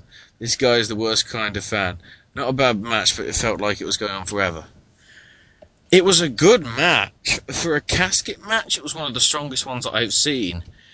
Admittedly, it did go on. It, I, I think we kind of timed it during the thing. It went for over half an hour, which seems incredible, but it. The thing is, the longness of the, the, the longness, the length of the match kind of did have a meaning when we saw that ending. And no, I'm not talking about the ending to the entire show. I'm just talking to the ending of like the first half, which was very intriguing with Ophidian being unmasked, only to have Ophidian wearing an old school Amasis mask hmm before he was put away in the sarcophagus for good. Which makes you wonder. What the. th- See, that's the thing that quite a lot of people have said. Everybody's talked about this whole Chikara conspiracy thing and what's happened from that. Yet nobody's brought up that Ophidian had Amasis' mask on. I guess people forgot. Yeah. Well, the thing is, I don't think people expected for Ophidian to wear the mask, you know? So, many people didn't expect that to happen. I mean, myself, uh, you know, probably including everybody that was watching it, we were, as, as far as Chikara regular fans, you know, we were surprised by seeing Ophidian wearing his old mask. We were like, whoa, like, you know, it was just really surprising. And I got to say, uh, personally, I thought it was some great storytelling in the match itself. Uh, I know a lot of people were saying that you know it went way too long, and uh, I, I guess to an extent I would agree, but at the same time, I wasn't. Um, I wasn't complaining for like, oh, this is going way too long. Just finish it already. I was entertained throughout the entire match. Uh, I wasn't bored with it uh, when it went a bit too long. There were some good spots in the in the match. Uh, one of the spots, which I can't believe they actually did this, but it happened on the entrance ramp where um, Ophidian hit a, a Canadian destroyer right on the right on the entranceway. I was like, what the hell? That was crazy. and of course, the the finish, which I, I thought was great in my opinion. Uh, basically, what happened, uh, Ophidian managed to hypnotize Amasis, and he basically forced Amasis to head to the casket, uh, forcing him to put himself in the casket. And as Ophidian was trying to close the lid, uh, Amasis, Amasis stopped, stopped it. him. He blocked the, the lid from closing completely. And that's when they were starting to fight again. And this, this is when Amasis took uh, Ophidian's mask. And once Ophidian had the old Amasis mask, he, he told Amasis, just end it already. And then uh, Amasis grabbed Ophidian and put him in the casket and closed the lid, and he wins the match. And as I said, I thought it was great storytelling, in my opinion. Uh, I enjoyed the match for what it was. And one thing that does uh, intrigue me is how will Ophidian return as far as outside of the Chikara universe? Because Ophidian is active outside of Chikara. So I'm just wondering if how they're going to explain it, you know? Yeah. It's got to have some meaning somewhere. Well, One thing I will say though is that uh, Amasis hasn't been on social media since the pay per view. Quite a lot of people haven't been on social media since the pay per view. Well, I'm I'm just saying just for you know Ophidian. True, yeah. Ophidian and Amasis, I think neither have. And next up is uh, actually some of the stuff from Michael during the intermission. He went to go get a bubble tea from Chinatown, but the Condor's security guy wearing the jumper wouldn't let him bring it in. What a complete rudo, he says. the wrestlers were out selling shirts and autographs. Bryce was shaking his shirt around and waving it in people's faces. Bit random. Uh, good old Bryce. So then we come to match five, the hair versus hair match, loudspeaker versus Donst. Which, wow.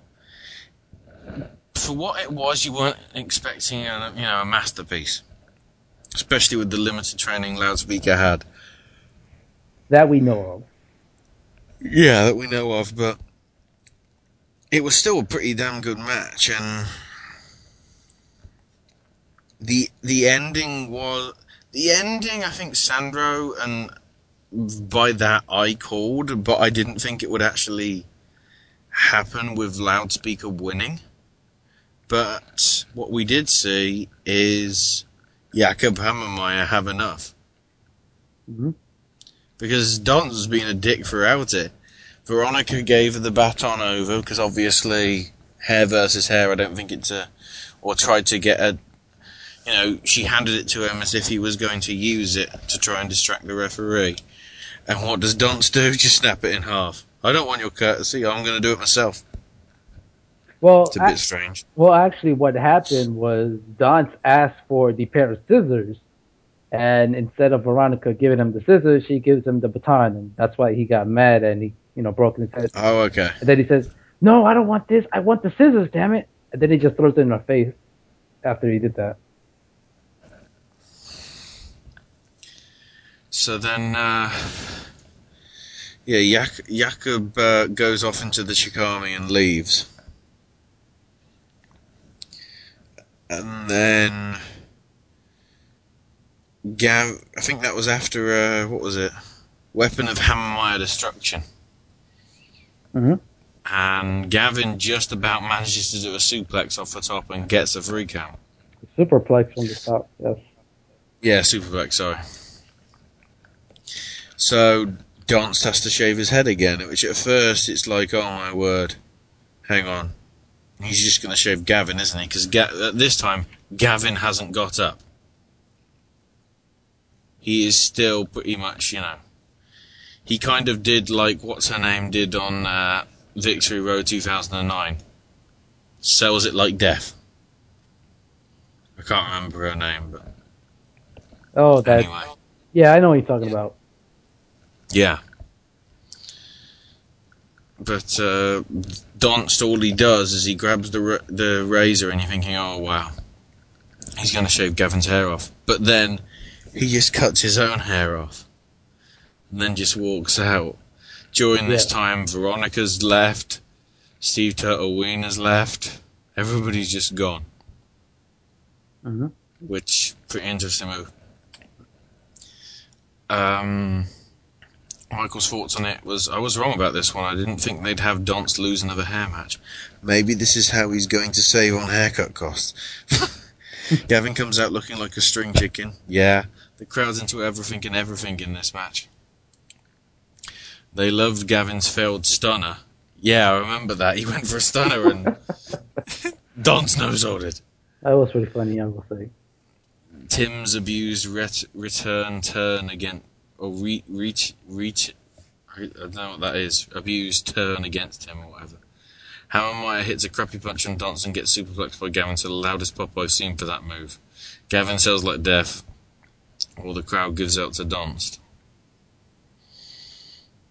But that was still a pretty strong match. Then we come to the Hey, wait, wait. I just want to get my thoughts on the match. oh sorry Um, I thought this was a good match here. Um, uh, another good storytelling in the match, in my opinion. Um, Gavin did pull off a couple of uh, successful moves. You know, he pulled off a, a Hurricanrana, which kind of surprised Tim Donst.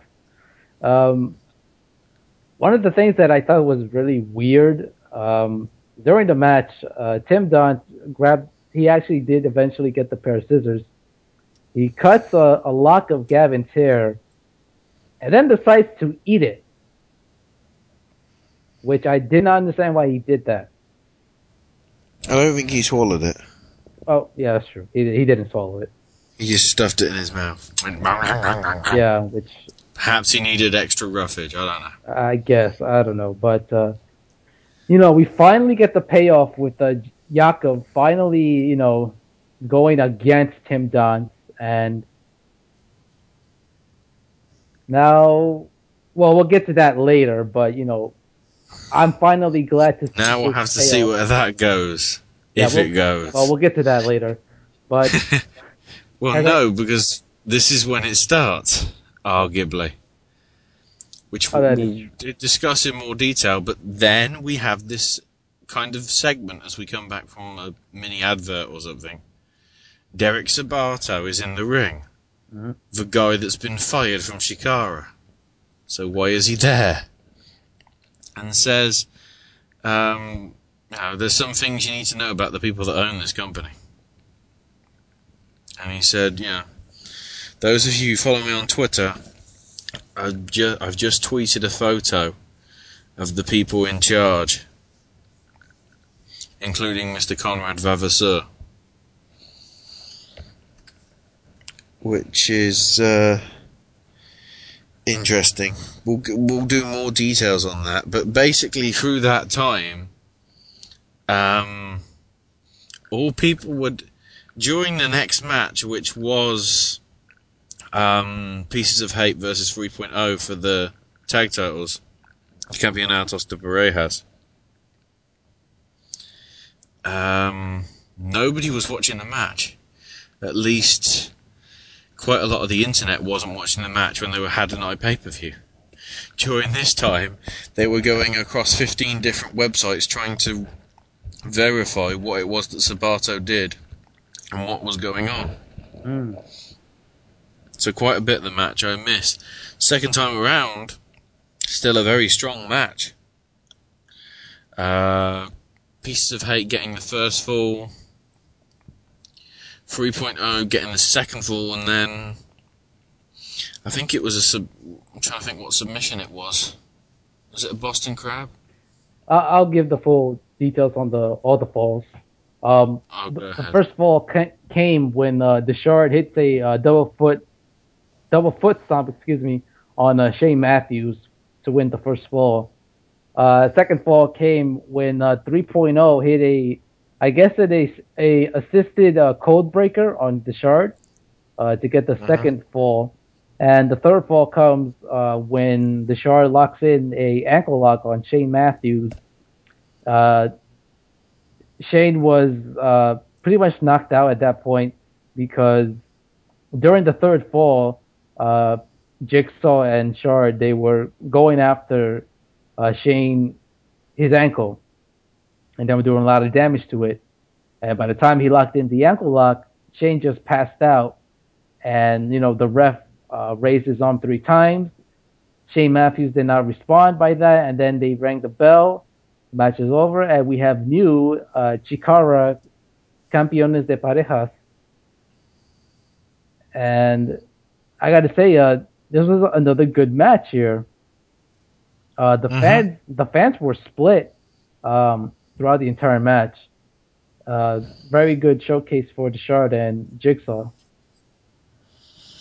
Pretty even. Yeah, actually, it was a pretty even split. People wanted 3.0 to win, people wanted Pieces of Hate to win, so. Good showcase by them. Actually, kind of pleased to see Pieces of Hate win it, because obviously, storyline can continue there. Oh, wait, we'll get to that. Uh, going back to the segment and what came from it, and the Pieces of Hate. Uh, yeah, Sabato comes out and does a segment I didn't entirely understand. Posted a pic on Twitter. I don't have a smartphone, so I had to either wait to see the pic or breathe down the neck of the guy in front of me. I took the latter option. Most, oh sorry, some members of the crowd shouted for twi- the Sabato's Twitter handle, but didn't tell him what it was. And some people wanted to know, but didn't.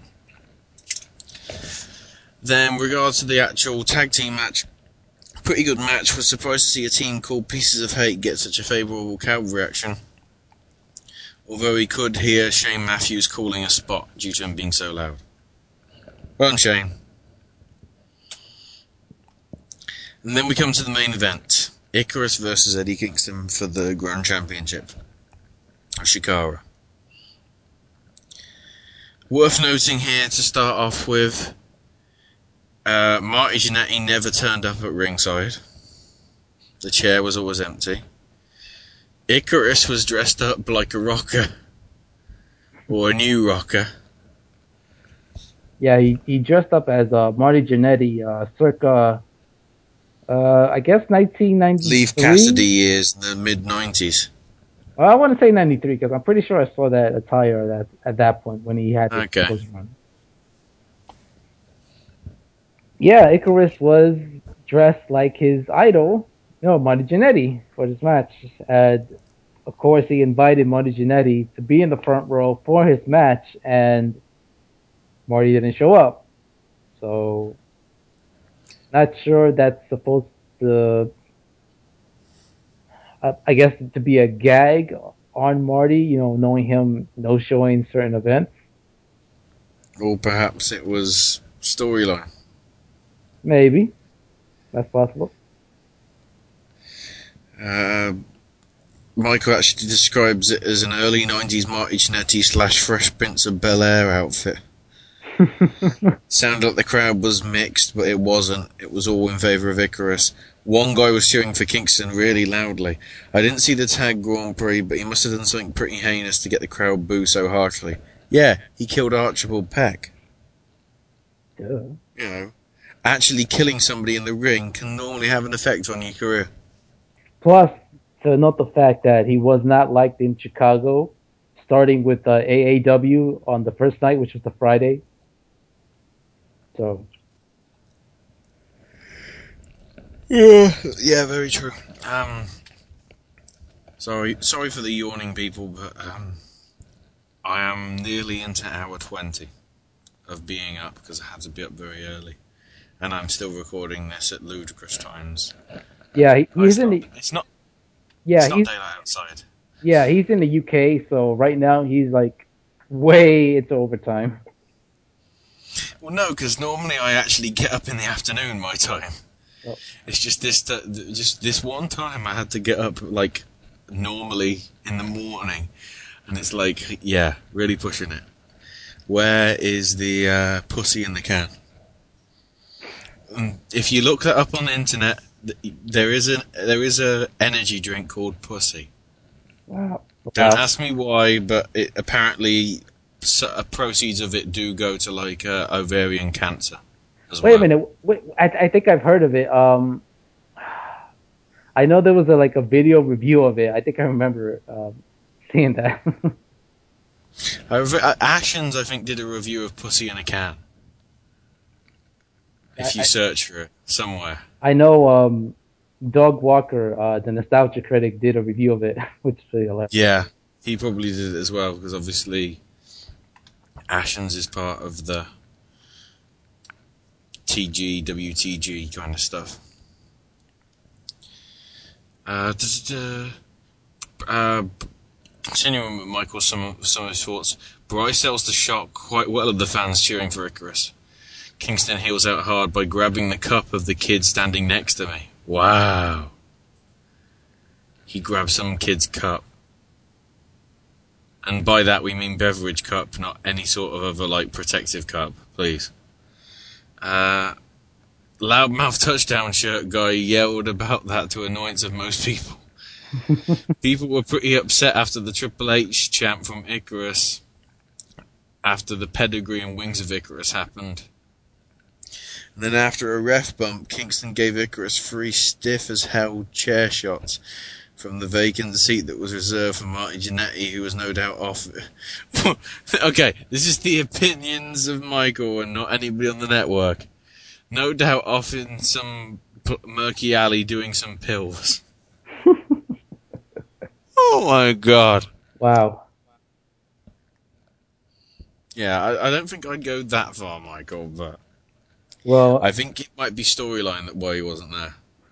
well, Eddie Kingston was, you know, being the crap out of Icarus like he stole something. You know, so Mm, true. So then we got to the end. Icarus managed to get the Chikara special on Kingston. Kingston was nowhere near the ropes. He'd passed out because you knew he wasn't going to tap out. Bryce raised the hand once, fell to the mat. Then we cut to Wink Vavasseur, who's completely dishevelled and whatever. And then all of a sudden, 20 to 25 Condor security people turn up, take away Kingston, take away Icarus, take away Bryce, the set is pulled down, and uh, a la Soprano style, the feed cuts to black and just gets cut off completely. And we see no more of the show. So the big announcement is there was no big announcement. Which in itself is a swerve. And, you know, in hindsight, I have to say that's brilliant. Because it, it was a brilliant ending because it left it all up in the air. It left you wondering what the hell was going on. I mean, for the first hour of the Slammiversary pay per view, Vesario was still trending above TNA. Yes. Which might tell you quite a bit.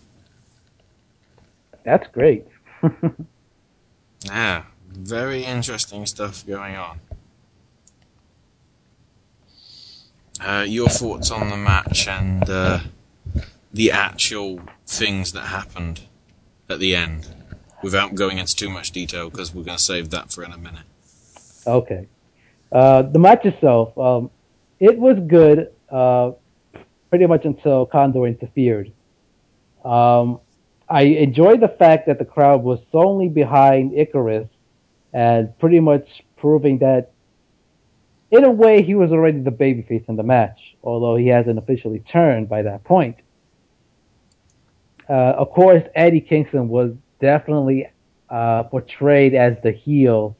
Um, of course, didn't really give a, a flying fuck if they cheered him or not.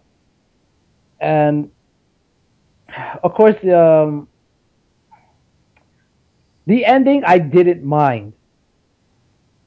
I didn't mind the ending. Uh, pretty much for what you said, Ashley. Um, of course, um, the people that were watching the iPay per view, the ones that were complaining, those were pretty much new to Chikara. Uh, they weren't aware of what the storyline was was happening at that point. Which is always the risk if you're in, doing stuff online. Yes, that is true. People And- that aren't embedded in the folklore of it are going to catch it and get confused by what's going on. Mhm. Which is why everything that's developed from it is a very risky move for Chikara. If it works, it could be one of the best things that they've done, storyline wise. If not, this could legit be the nail in the coffin for Chikara. Because, you know, breaking kayfabe, this is all for storyline purposes. You know, we, we'll talk about that more in the third segment. But this is all for storyline purposes. But if the actions that they do result in there being no interest for when it does come back, they've shot themselves in the foot. And also the leg, and the hip, and kind of the lower abdomen. Not at the upper chest just yet, that somehow the heart and the lungs are okay. But pretty much the rest of it has just been hacked off, probably like by one of those David Copperfield saws. Perhaps, perhaps they can split, split each other in half and see the toes move. I don't know. And one thing I want to mention, um, when I when I got home from work, um, I was I was definitely checking on Twitter to see what was the up to date stats on the pay per view, and by the time I logged in, uh, the show had already been over. And I was reading the comments as far as what was the up to date play by play, and then I read what happened. I'm like, okay, it sounds interesting and it sounds like something Chikara would do. And then when I saw the actual footage, um, I was fine with it, as I said. Now, I was reading the reactions uh, literally minutes after the show ended, and a lot of them were very negative, uh, mostly because of the ending. And Kinda like the Xbox One. you know, that's a very good comparison. And several of the comments that I've been reading throughout the IWC, uh, I noticed there was one person that was reviewing the show, and he said it was the first time he had ever saw Chikara, period, as far as a complete show. And he said it's the first time I've seen it, and it will be the last time I will see it because he was not, the person was not happy with the end result as far as the ending is concerned. And I saw a lot of similar reactions. A lot of people were not happy with them, with the ending. And as I said before, they're not familiar with the Chikara product. Plus, what the storyline has developed from hasn't been very that hasn't been very easy to find. And oh. especially with what's developed since the thing's finished, you wouldn't have found hadn't it been for you know hearing in certain mentions on other radio shows and other podcasts and whatever, and tracking from there, and from there, the web of intrigue is growing bigger and bigger and bigger. You know, it was originally about the size of a Walmart. It's now about the size of Lower Manhattan. Well, here's the thing, though. I- thought that um, leading up to the pay per view, I thought Chikara has been doing a good job as far as uh, giving some insights for all the matches throughout their social medias, mostly through their YouTube shows, whether it's their podcast, The Go Go's, their anniversary reports, and you know so on. I thought that they Yeah. doing a, a good job to it. And yet, you know, people st- were still complaining about the ending, most of it. But the thing that it seems that people seem to forget is you still got a great wrestling show. Yeah. Regardless of the ending, you still had a good wrestling show. So, in sorts, you did get your money's worth. And uh, to an extent, I could understand why they're all butthurt about the ending. But at the same time, as much as a uh, a diehard for Chikara, I know why they're doing this, and I understand it. And when you talk to other Chikara fans, they enjoy the ending as well.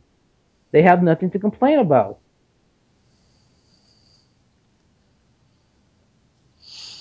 So, Sandra, do you want to start first with your review grade? Because I think we can both say now, match of the night was the six-man tag with Colony and Devastation Corp. Oh yes, definitely. We can both be agreed with that. But what's your grade? Uh, great for the show. I will give it a A minus.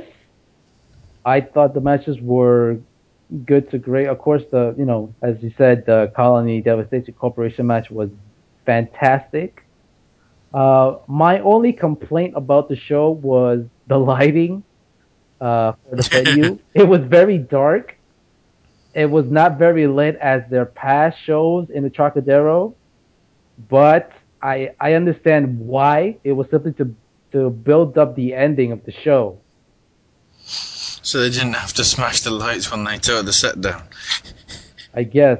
But at the same time, uh, throughout uh, some of the matches early on, like the sarcophagus match and the hair versus hair match, it was there were some points where it was a bit difficult to see.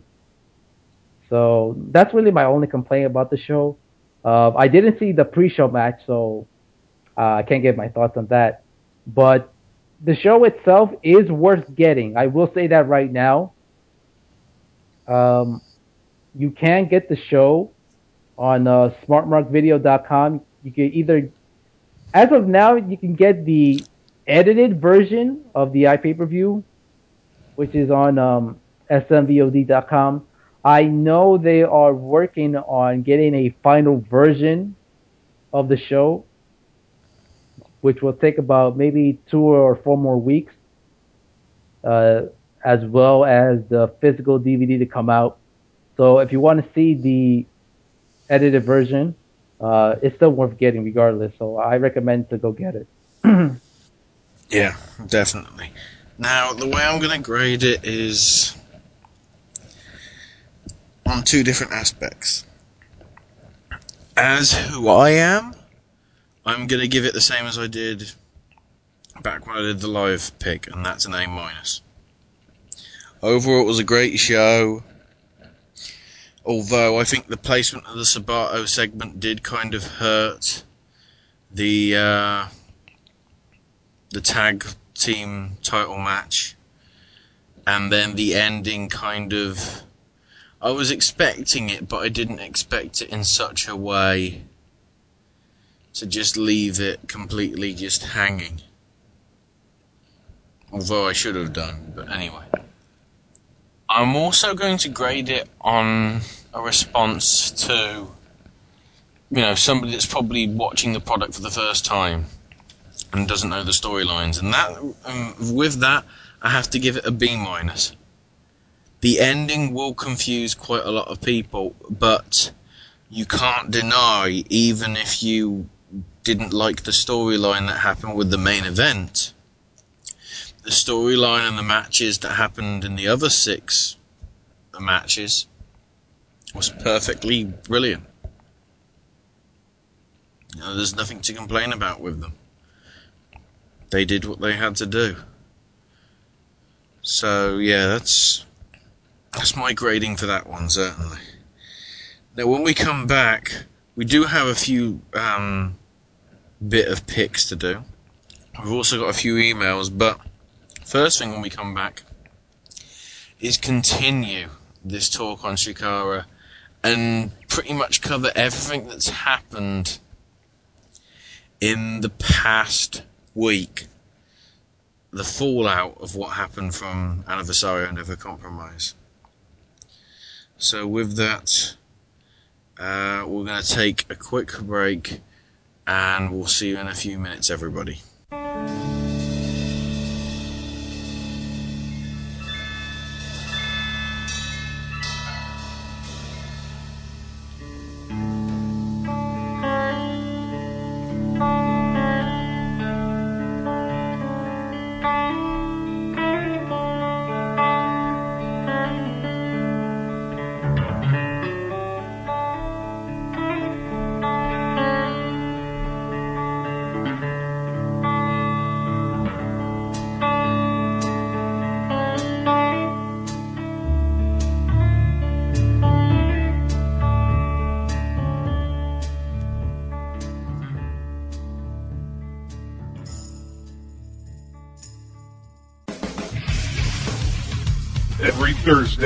The SNS Radio Network gets in the ring and starts running the ropes. When I, wa- I okay, I, I caught SmackDown again. I caught Okay. She- I skipped Sheffield's gimmick, and I couldn't help but to think that his new gimmick sounds like an Arby's uh, roast beef sandwich. Join Brian Maverick Bertrand and Chris Kelly from HeadlocksandHeadlines.com as they talk about every random thing going on within the WWE, TNA, Ring of Honor, and the NorCal independent scene. Running the Ropes also features interviews with stars from the past, It's me, it's me, it's the D-O double G, the road dog Jesse James. present, What's going on? This is Kazarian.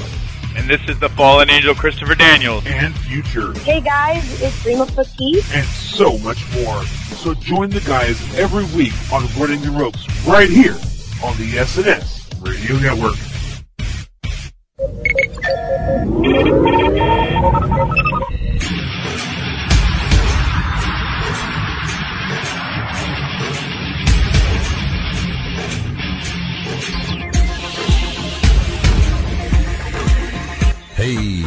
wrestling fans. Do you want to break from the day-to-day ins and outs of the WWE, TNA, and Ring of Honor? Do you like talk radio that pulls no punches? And do you like your sci-fi and fantasy? Well, tune in to the Elite Force podcast each and every midweek with Chuck W. And each weekend with William Walkie Walker and Mind Wipe. Exclusively on the SNS Radio Network and the Chris Jones Gaming Network. Yeah.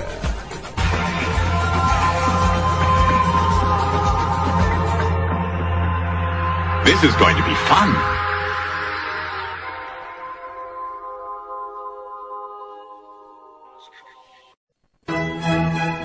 The following is a public service announcement from Wrestling News Live. Reasons not to marry a porn star. Did you hear the news that uh, Tito Ortiz was arrested for domestically abusing his uh, his girlfriend Jenna Jameson? Well, he probably tried to fuck her, and it was like throwing a hot dog down a hallway, and he just said, "What the fuck? Where have you been?" Slap. that reminds me of the quote from Triple H a couple years back when he said, "You know, even a 747 looks uh, small flying in the Grand Canyon." I mean, how could you, in all honesty, be a person not in the porn industry, married to a porn star, and be okay with it? You know what? I'd have a serious problem with that. I mean, let's say she's got an early shoot. She gets up, she washes her pussy, and goes to work. then you wake up, and while you're eating pancakes, she's fucking somebody else. While you walk to the mailbox to get the mail, she's fucking somebody else. When you come inside and turn on the TV and have a cup of tea, she's fucking somebody else. Then she's having lunch while you're taking a nap in your lazy boy. She comes back from lunch and punches in and starts fucking somebody else. then she comes home. You tell the bitch that you want dinner. She makes you something in the microwave and goes to bed. And you're jacking off because she spent all day fucking somebody else. You're having tea, she's getting tea bagged. oh, I love this show. This has been a public service announcement brought to you by the good folks at Wrestling News Live.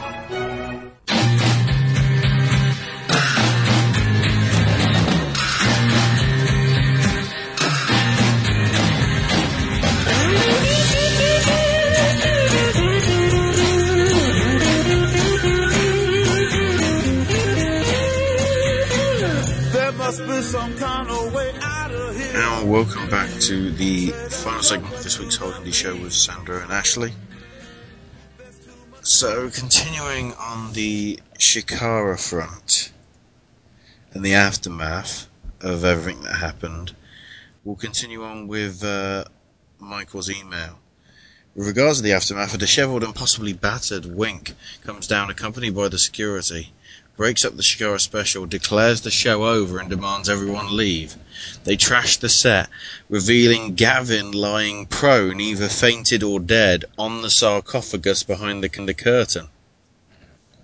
The crowd chants, We won't leave. They then begin to leave after three minutes, realizing nothing else is going to happen. So much for that. Apparently, one fan punched or otherwise cracked the glass, leading to rumors of a riot, but I didn't see it. One of the Condor's security guys said to a fan, Leave now or we'll make an example of you. The fan told him in a matter of fact tone that he probably wouldn't be allowed to beat up a fan. The guard then sheepishly went up to the balcony to usher more fans out. There were no wrestlers left at the end except Dasher Hatfield, who was leaving through the main entrance. Not sure what to make of that. Overall, it was a good show with one of the most bizarre endings I've ever seen. I stuck around until I was one of the last people left. I can assure you that there was no riot and most fans were completely satisfied, myself included. There was one nine year old kid who chanted, We want refunds. You got to see awesome matches and kids under 12 got in free and you still chant that. Wow. So thanks for that, Mike. Um, so yeah, that's an interesting thing that I don't think has been picked up on anything else. Gavin is lying prone on the sarcophagus. Hmm. So ever since he finished that match, he's practically been dead or exha- exhausted. Which is interesting. Dasher Hatfield leaves through the front door. And from what we can tell from other reports, Bryce Remsburg has been fired. Supposedly, but we don't have any confirmation on that. But that's Yeah. what we're led to believe that supposedly Wake fired him. Yeah, for well, mainly because it, it apparently it was mentioned on the thing Bryce says, hang on, isn't that Archibald Peck? So apparently he was there. Although I don't remember seeing him. Yeah, I I couldn't see um, anybody with the bad lighting, so I'm probably under the impression that maybe Archie was on the opposite side of the uh, balcony.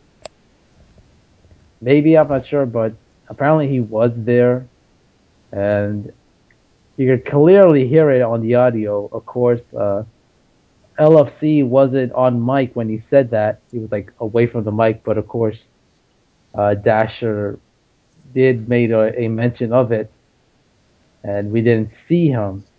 And of course, this does involve with the, I guess, conspiracy, which has now, I guess, has gone so out there that we don't even know where to start now. Yes, uh, I mentioned it in the second segment. I've lost all track due to my l- lack of sleep. Uh, how it went from a Walmart to the size of Lower Manhattan. I got it wrong. It's the size of New York City itself. And all the boroughs. Yeah, how? New York State. Let's do it like that. It's just, it got bigger just in the little bit of research that we did in the break. Especially No Private Army. The day before the show, they put a thing up about Head Condor takes flight following massacre which relates to actually a story which was a big story in the news late last year, early this year.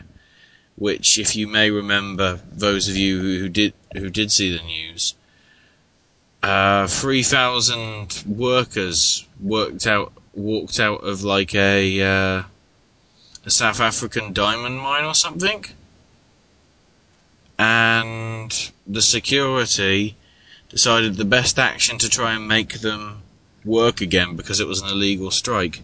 Uh, they decided to kill them. Now, what they're what they're kind of relating to is the Condor security and conglomerate has been involved in this kind of stuff since 2010. Seriously, I doubt it, but you never know. But basically, you know, bringing on Condor and Prometheus, and it will only be after the American angle has been absolved of wrongdoing and omitted from public proceedings it ends. But then, the interesting thing is, out of all these blogs that have been going on apparently for the last six, seven years, this is the first one to have comments at the bottom. One called Boo Dog says we must stand together as brothers and sisters in total solidarity. We cannot let them win. And then Dense Man 1 says, I'm sorry I couldn't be in Philadelphia today. Reports say you successfully escaped. You're not alone. We need to go on the offensive against Titor before it's too late. We need an army, and I know just the man to put it together. I know it's hard to trust anyone knowing what you know, but you have supporters. We exist in the shadows and we defend those speaking truth to power. Chicanonymous. That's a hashtag, by the way, Chicanonymous.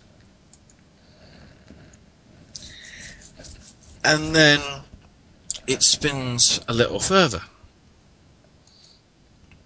Because the podcast over at PW Ponderings apparently received a interesting message while they were doing their show from a Twitter account by the name of Regular Human Guy, or its display name is not a space monster. The logo that is used for Not a Space Monster, and I didn't think I'd be going to this, relates to Kaiju. and the logo looks very similar to the eye baby thing that Kung Fu Chicken Noodle has been looking after ever since its mother got killed like ages ago. This is the same kid that was taken away from him by I think it was the oh the Metal Men or whatever they were. I think there was an iron one and a steel one. Oh, I I, might have to look at the kaiju page or something. I I forgot who the names, but I know who you were talking about. Yeah, They're like a family. yeah. But this Space Monster's been tweeting like, oh, you know, I miss Japan, great wrestling. Wink Conrad, why aren't we friends anymore? Lots of interesting stuff. Uh, why don't I look like my dad? Which, if it is Kung Fu Chicken Noodle, that does explain it because Kung Fu Chicken Noodle looks nothing like it. But there was one interesting uh, tweet, I guess, and that when this was when this account was first created, which was on the, of course, June second, which was uh, the day of the the per view for Chikara. And its first message was to Chikara's Twitter account, Saying, and it great says, job Yeah, go ahead. Go ahead. human wrest- Yeah, great job with human wrestling. Titor is wise to invest in us. I mean you.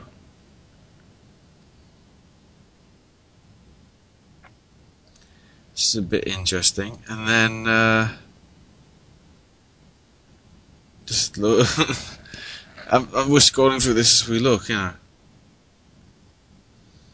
Your profile pic reminds me of Sky Deviler. There's the name. Sky Deviler. Happen to know who that is. Why And the interesting thing is his reply is a Beatles song. What has the what were the titles for all the Chikara stuff after Never Compromise? George Harrison songs, and George Harrison was a member of the Beatles. And there was one, um, I guess, another interesting tweet when they were when this thing was contacting to uh, the people at PW Ponderings, and it says, Oh, the why are the human fans mad about great and illustrious changes? The universe has changed. Galaxies clash. New clusters form. Kind of implying that probably the new clusters are the wrestling is maybe. which if you again relating to my previous thing is a risky move by Chikara outside of the storylines because quite a lot of the wrestling is shows have not had that good attendance. No. Apparently, the show that happened on Mother's Day, I think, was wrestling. Was it Wrestling is Art or I believe it was. had thirty-five people?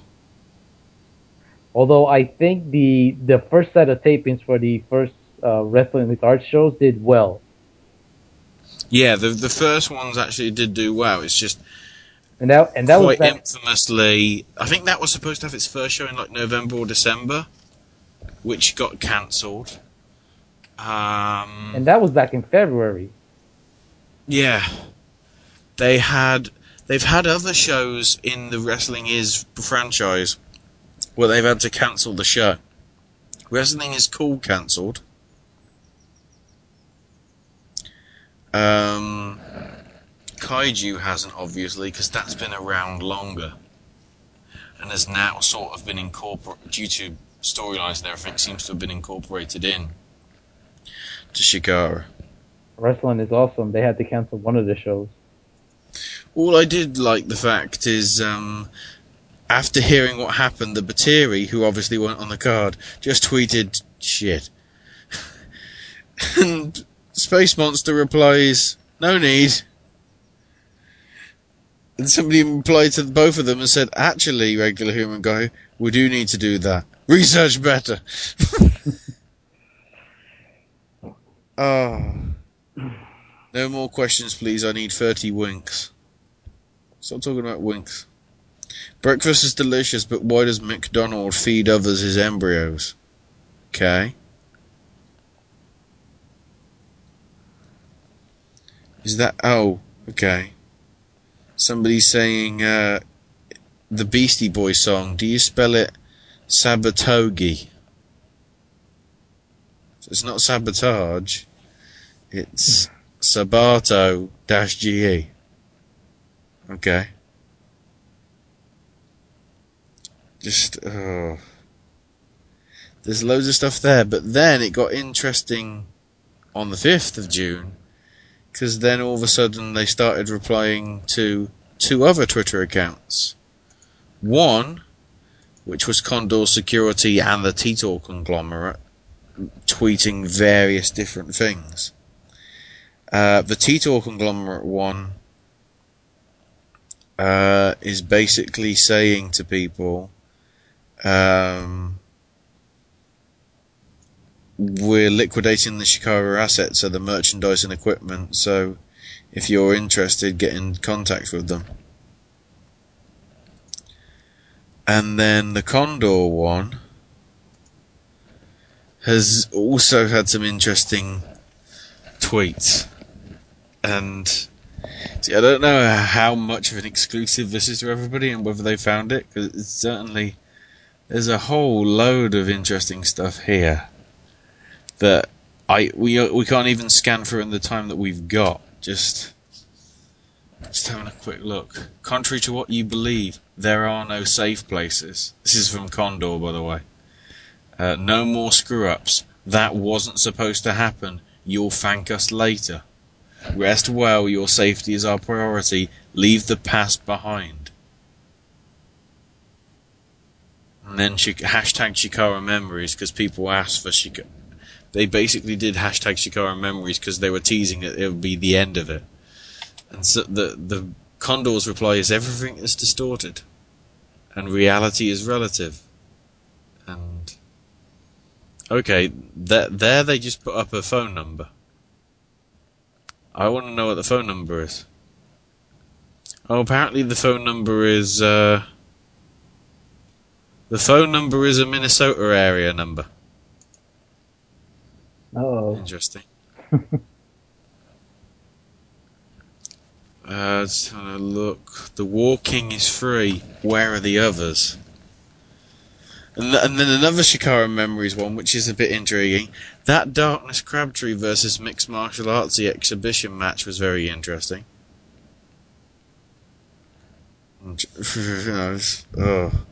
And one thing that I should mention, both the Condor Security Twitter account and the Titor Conglomerate uh, Twitter account were both created on June 4th, which was the Tuesday. Mm-hmm. Back to the Future, what a silly movie. Delicious, delicious apples. We all shared some apples after Sunday. Apparently, because they're high in pot- high in hang on, high in potassium. How do you feel about banana? Okay, somebody asked, "How do you feel about bananas?" And then somebody said, "Are they fun?" And in reply, they said they're part of a healthy and balanced diet. They can be fun too, I suppose. Oh my god, this is. And then that gaunt pest. Oh, that was a huge mistake. Kind of. Re- apparently, some people think that's relating to Gavin, loudspeaker, and the fact that he could be dead. I don't know. I don't know how t- T-Talk and... Okay, so another thing that I've just noticed here. Space Monster basically tweets um, about implying about McDonald's or something like that. And now Titor is saying we're looking to expand our portfolio into convenience food. Okay. We love pro wrestling. That's why we work for your security and well-being. We thought everybody liked that loudspeaker guy, and you dare to call him a gaunt pest? Fine. Oh, so okay, the gaunt pest could be Bryce. I don't know. There's um. Okay, what's this? You're all pu- okay. Somebody asked them, "You're all pure blood," and the reply was, "No, but certain members of Titor are." Enough talk. God Almighty, this. A lot of uh, hidden messages throughout those tweets, and as the days goes on, they. But wait, we, we didn't even get to the the, the interesting one. Another person that's been in communication with this space monster is at Chikara Non, or Shikar, A- Sh- Shikar Anon. Basically, take the word Chikara and put an NON on the end. The- interesting thing is the description for the Twitter page here says militant, taking the fight to the Titor conglomerate since 2013, and is apparently from parts known. What that means, not entirely sure. But the first tweet from this account, which is from the 3rd of June, or possibly the 2nd, I need to check on the. Uh... Oh know, 1:17 p.m. So it would have been probably at the time. The first tweet is Wink Vavasseur eating an apple as Chikara dissolves around him. Remind me again of Emperor Nero's fate? And you see behind him Gavin loudspeakers lying on top of the coffin. Somebody tending to him, I think it's the doctor. And that's all you see, which is a bit. Bit weird. The Grand Championship neatly presented on the stage as Condor secure as dis- Condor security destroys the set.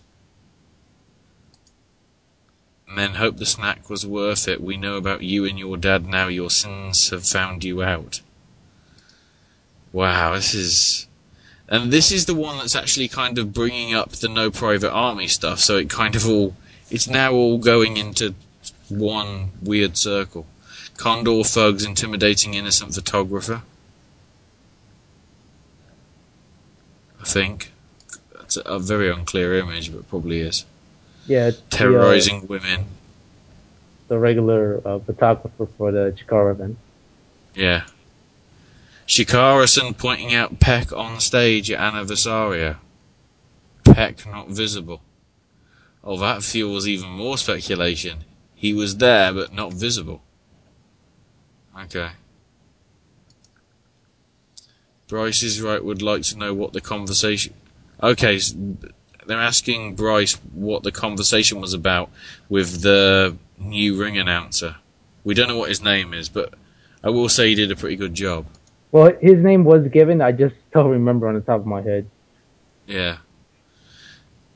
And then Chikara Anon said, We need a saviour at Mike Quackenbush.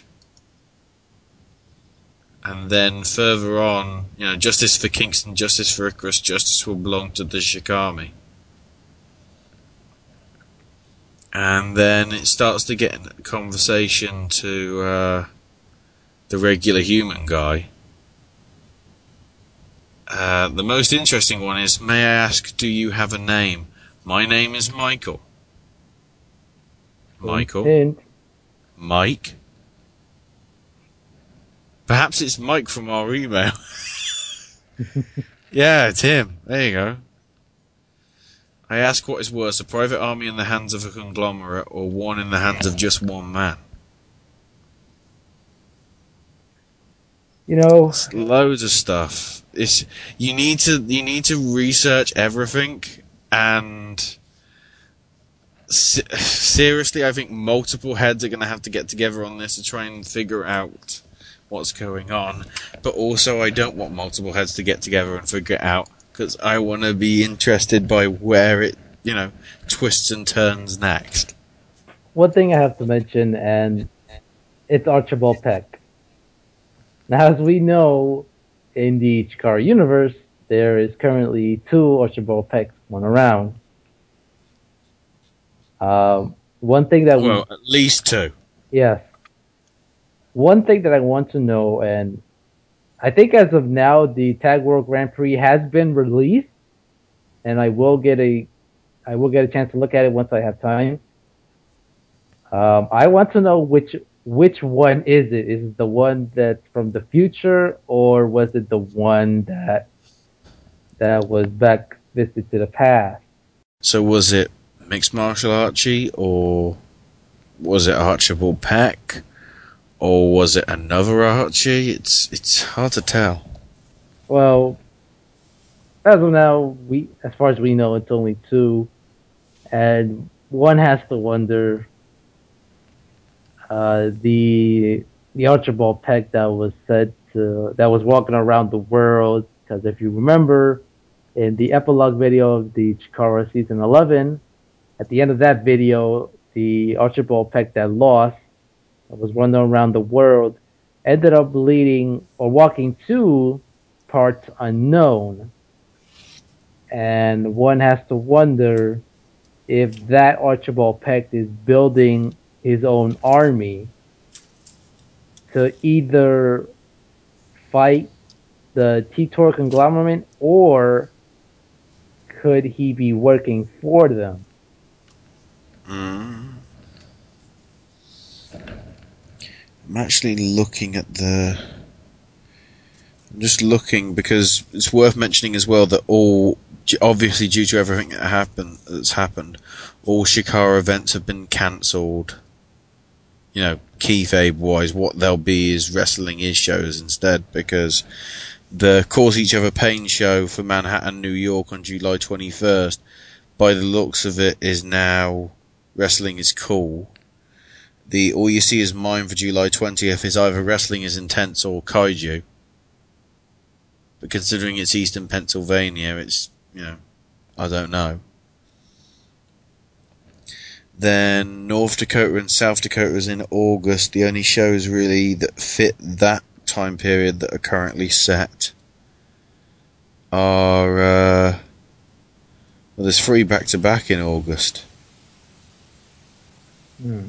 Who am I without you? Wide awake and the things that you saw. The one that do- does fit is the Wrestling is Fun show, which would be in the Wide Awake slot. But the interesting thing is, the mysterious show that went missing, the September show, Answers at the End at Eastern Pennsylvania, has suddenly reappeared on the website again as being cancelled. This is the one that was there and then disappeared in the space of a day. And now is back.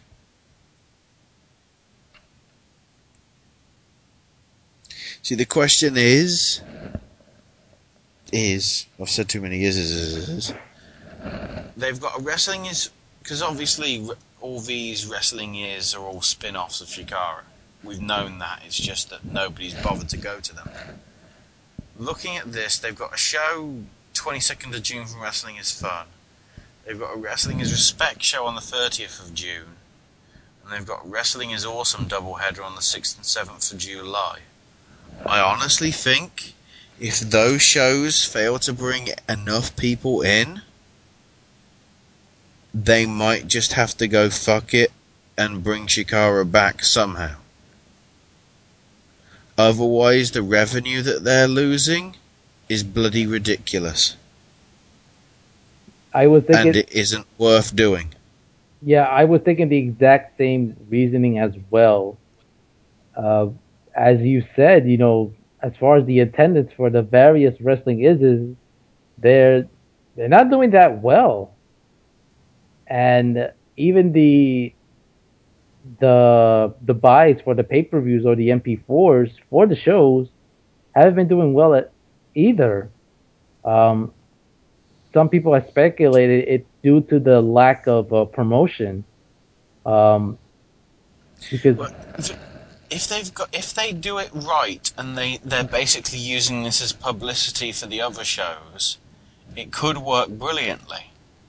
It could also, as I described earlier, come like a circular saw blade and slice them straight through the stomach, and they'll just have two parts of a body, which you know, if you don't have one part without the other, it's kind of shit. And another issue with the the attendance for the various shows is they have different websites for you know their respective brands, and I think the people aren't aware of them, and that's probably due to the lack of uh, promotion from the main Chikara brand because you know they want to make it separate, they want to put it together, so maybe they they feel like well we don't have to promote it on a Chikara show. They'll have to find out through the website. Well, how many videos do they do to promote each show? One. Yeah. One video. You know, from a talent that's going to be on the card. saying, come see me this date. As the only promotion. One that I did hear talked about on another podcast was the situation when VWAA and Wrestling is Heart a double header and they had to move the show to another venue. And because Wrestling is Heart decided to auto tweet their stuff, up to a couple of days before the event, the auto tweets were telling people to go to the wrong place. Mhm. They never bothered to fix it. One thing that also makes me think they are going to still have shows is all you see because all these cancelled shows, you'd have thought if they were cancelled, would just have writing saying they're cancelled. Every single one of the cancelled is a link to a page. Most of them don't exist, but the page for All You See Is Mine for July the 20th still exists. And I think it still exists there just in case wrestling is shows do absolutely bugger all in attendance. If they do, if they do poorly, I've, I'm guessing that they should have a plan B in case the whole relying on wrestling is supporting the whole backbone of the stuff fails. They have a way to get out of it which doesn't do harm to them. Because, in essence, what they're doing is kind of. We're kind of verging on WWF uh, trying to do one last roll of the dice to try and beat WCW. Except in this capacity, Chikara really doesn't have any competition. And in essence, never has. So it's a daring move, but I'm just wary that it could go completely wrong. you know, there is a part of me that when all the uh, supposed information came out from uh, mostly Pink Wizard, you know, saying that oh they're into trouble, blah blah blah. You know, I thought to myself, one of two things is gonna happen. They're gonna delay the hiatus up until either the end of the year or they're gonna wait a full year so literally until June of 2014 will probably be the resurrection of Chikara. But if the upcoming shows for the various wrestling is, is, is still do very poorly, they might have to speed up the the storyline in order to bring the the attendance numbers back up. And also with the fact that uh, as far as the roster goes, a majority of them have already announced on Twitter that, oh, my upcoming uh, dates for the summer has been cleared. You know, book me at you know so and so. Now, um, Also, something that really confuses people if they go to the Chikara website is there's no notice saying, you know, there's no notice up there saying all shows have been cancelled due to various reasons. Basically, the Chikara website is practically exactly the same as it was as soon as uh, the iPay per view finished, practically. Which, again, if you're trying to be informative if the company has gone under, storyline wise, you might want to give them more bloody information and not leave them in the dark. Especially, i- i- not, not just for new fans, but for the current fans that want to know about it. There is no official confirmation via Chikara's Twitter, because obviously it, Chikara still exists, it's just the company shut it down. If something shuts down, you get a message saying it's shutting down. I got a message today from the old WWE DVD distributors saying in the next couple of days we are not selling them anymore, obviously because we don't have the license anymore. There needs to be some sort of actual message saying, yes, we're no longer doing shows. Because you aren't doing that, it's making me think you are still doing shows, and you don't want to say you're not doing shows, because if wrestling fun goes to shit, and wrestling is whatever goes to shit, then you're you're up shit creek and the motor on the back of the boat is out of fuel and the paddle is a comb. I hate to br- bring it into stuff like that, but I've only jumped on the bandwagon, but I can appreciate the history. I've I've I've managed to get as much as I can from conversations with Sandra and Randy and other people and everything. I'm still probably only scratching the surface. But I don't want a company that's as good as this to throw itself and its success away. And I, you see, I know it's a storyline. That's the problem. I'm not buying into this whole "oh, support the Chikarmy." I want to see where the storyline goes. If it takes untwisted turns, if it does it wrong, you're gonna lose quite a lot of people. I'll probably stay there till the end because I'm a bloody idiot, some some sort of fool. But other people will not be so patient. They will walk off. They'll walk off. They'll go to other companies. I mean, perfect example at the minute. Okay, it's the other side of the country, but PWG. Okay, you're going to California in November, allegedly. But it's just that Chikara can't think that because they're so unique, they're the only company that's there. There is plenty of other indie companies. If they, if you do it wrong, people will just go, okay, I'll go watch such and such a company instead. They're hoping people will remain loyal. Most people will. But gradually over time, more and more will basically just go, I can't keep track of eight different mini companies, especially when you don't have a main hub website showing you where all these are and where they're normally based in certain areas of the country. Yes, and I, I think that's a major problem as well. They need a one website to follow all these other brands. Can't just have separate pages, websites, just for one brand. You have to have one major website to have all the brands, all the information, their rosters, and their upcoming events. That's something that they need. And hopefully, they'll do that during this uh, supposed hiatus. We'll have to Yeah, wait the- and see. And th- th- this isn't a message, you know. This isn't a message storyline. We're breaking kayfabe here.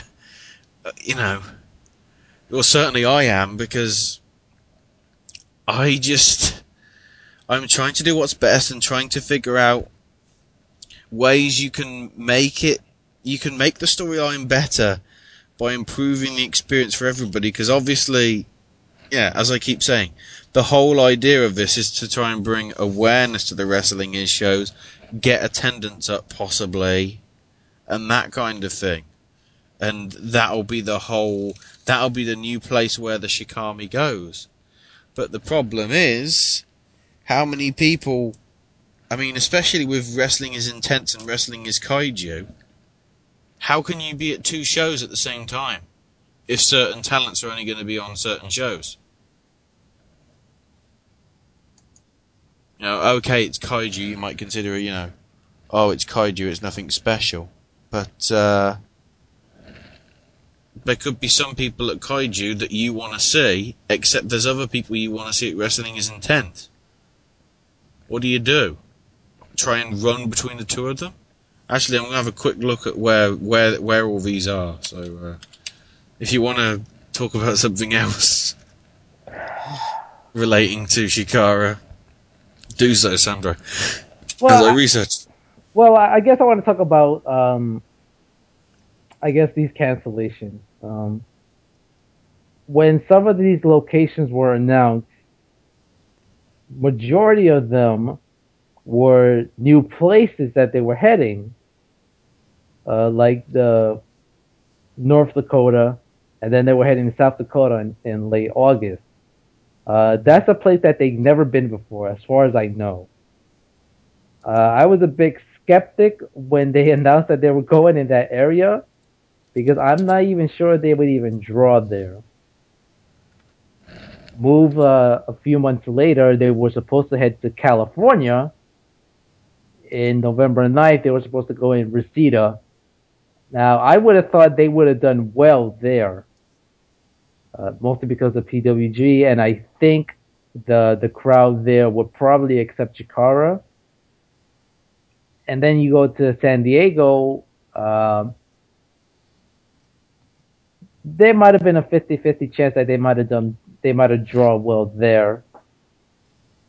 But knowing that they were supposed to head to in the Midwest for North, North and South Dakota, I was a bit skeptic on that. Now, you know, let let's be realistic. Nobody really saw this coming, at all. Nobody expected for Chikara to take a brief hiatus. So this is something different. How long this will take, we don't know. We can only speculate.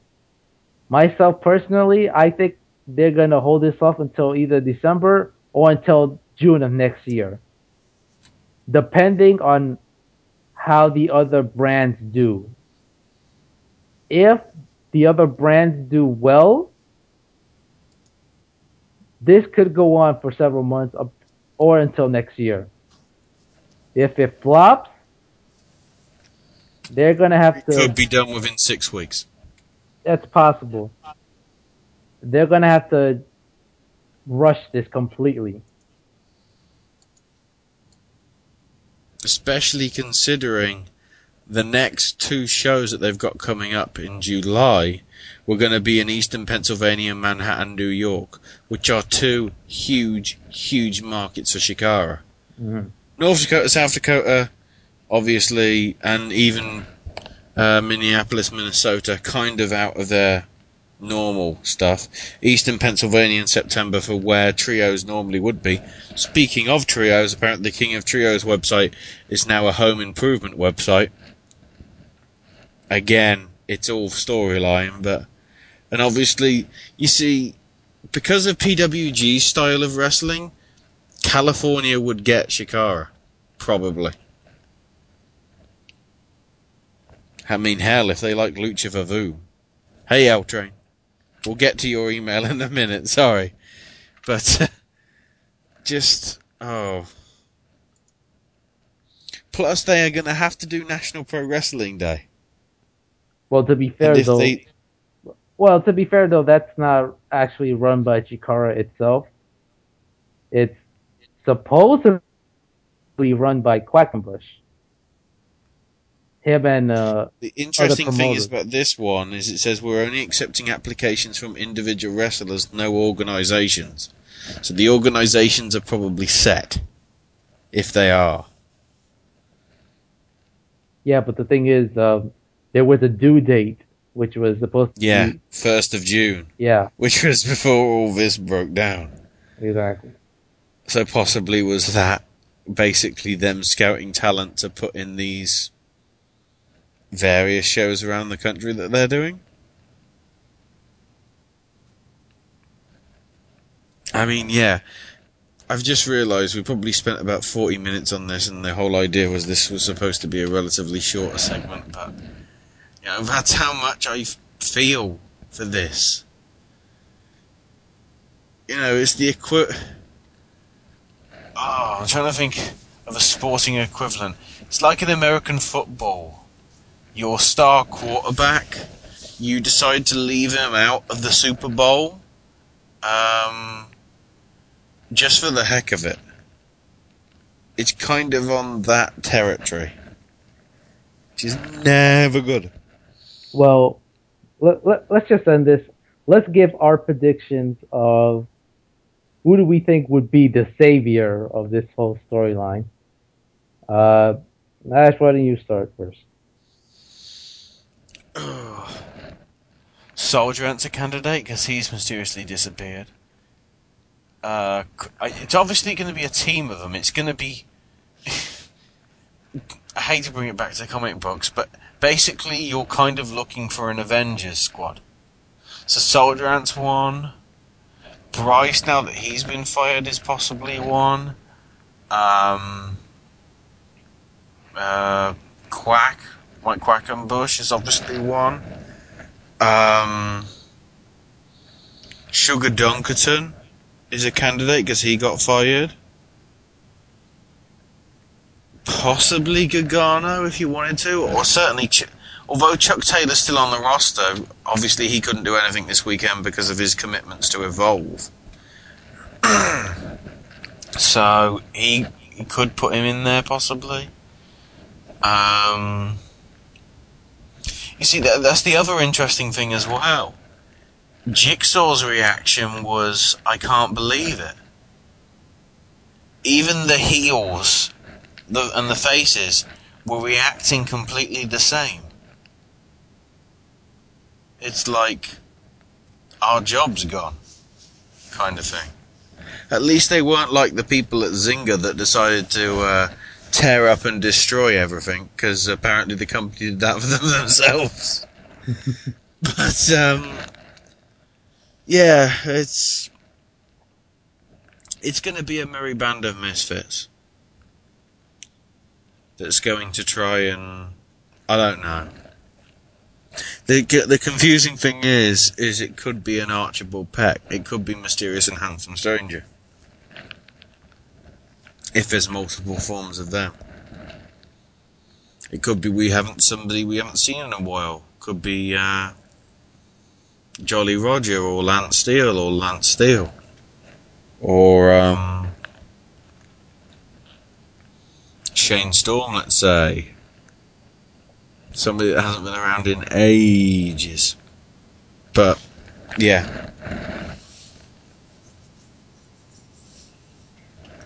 Far as myself, um, you know, obviously Mike Quackenbush is going to be one of the saviors, but I think he's going to go undercover, uh, put by in air quotation mark. Um, I think he's going to be under a mask, and I think he'll team up with uh, Archibald Peck and his supposed, you know, army that he might have gotten somewhere. And that's gonna, well, that has to build up throughout the uh, other wrestling is is is, depending how they're gonna, uh, how they're gonna plan it. That's the question. Because there's like so many shows within the span of one month, they're gonna have to stretch it out a bit. Yeah, I'm just having a. Wrestling is intense. Actually, I should take that out. They haven't got a show the same day. They haven't announced when the next Wrestling is intense. Probably wrote, wrote it down in the wrong space. But yeah, Wrestling is Fun is 22nd of June. The week after is Wrestling is Respect. The week after that is Wrestling is Awesome. Then there seems to be a break. Then the w- week after that is Kaiju and Wrestling is Cool. Week after that is Wrestling is Fun. Week after that is another Wrestling is Fun show. Then you've got Wrestling is Art another week or so later. Then Wrestling is Heart the week after that. And then the week after that, Wrestling is Fun again. So it's practically a show every week. Which now, if if you take Chikara as being all single eight brands, that means Chikara's doing over the course of the next two to three months. One, two, four, five, six, seven, eight, nine, twelve. Twelve shows.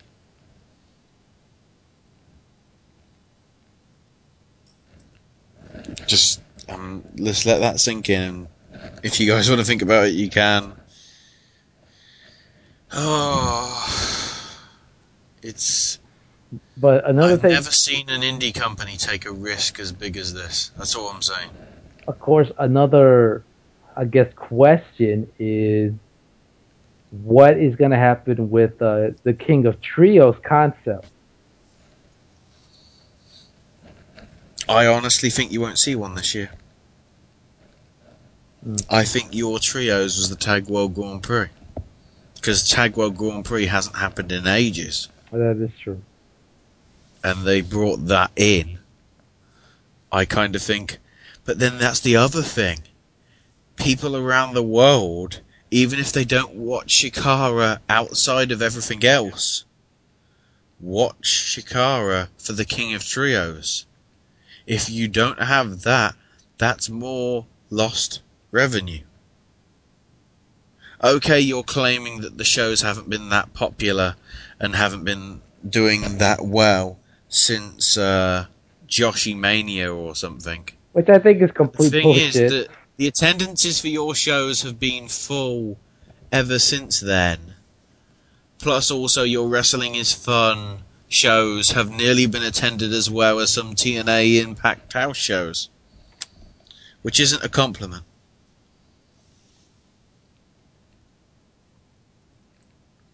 no.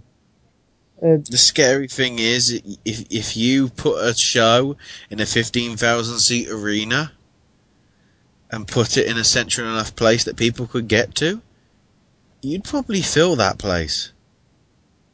Yet for a wrestling is show, you can only get about a hundred. I think that says quite a bit.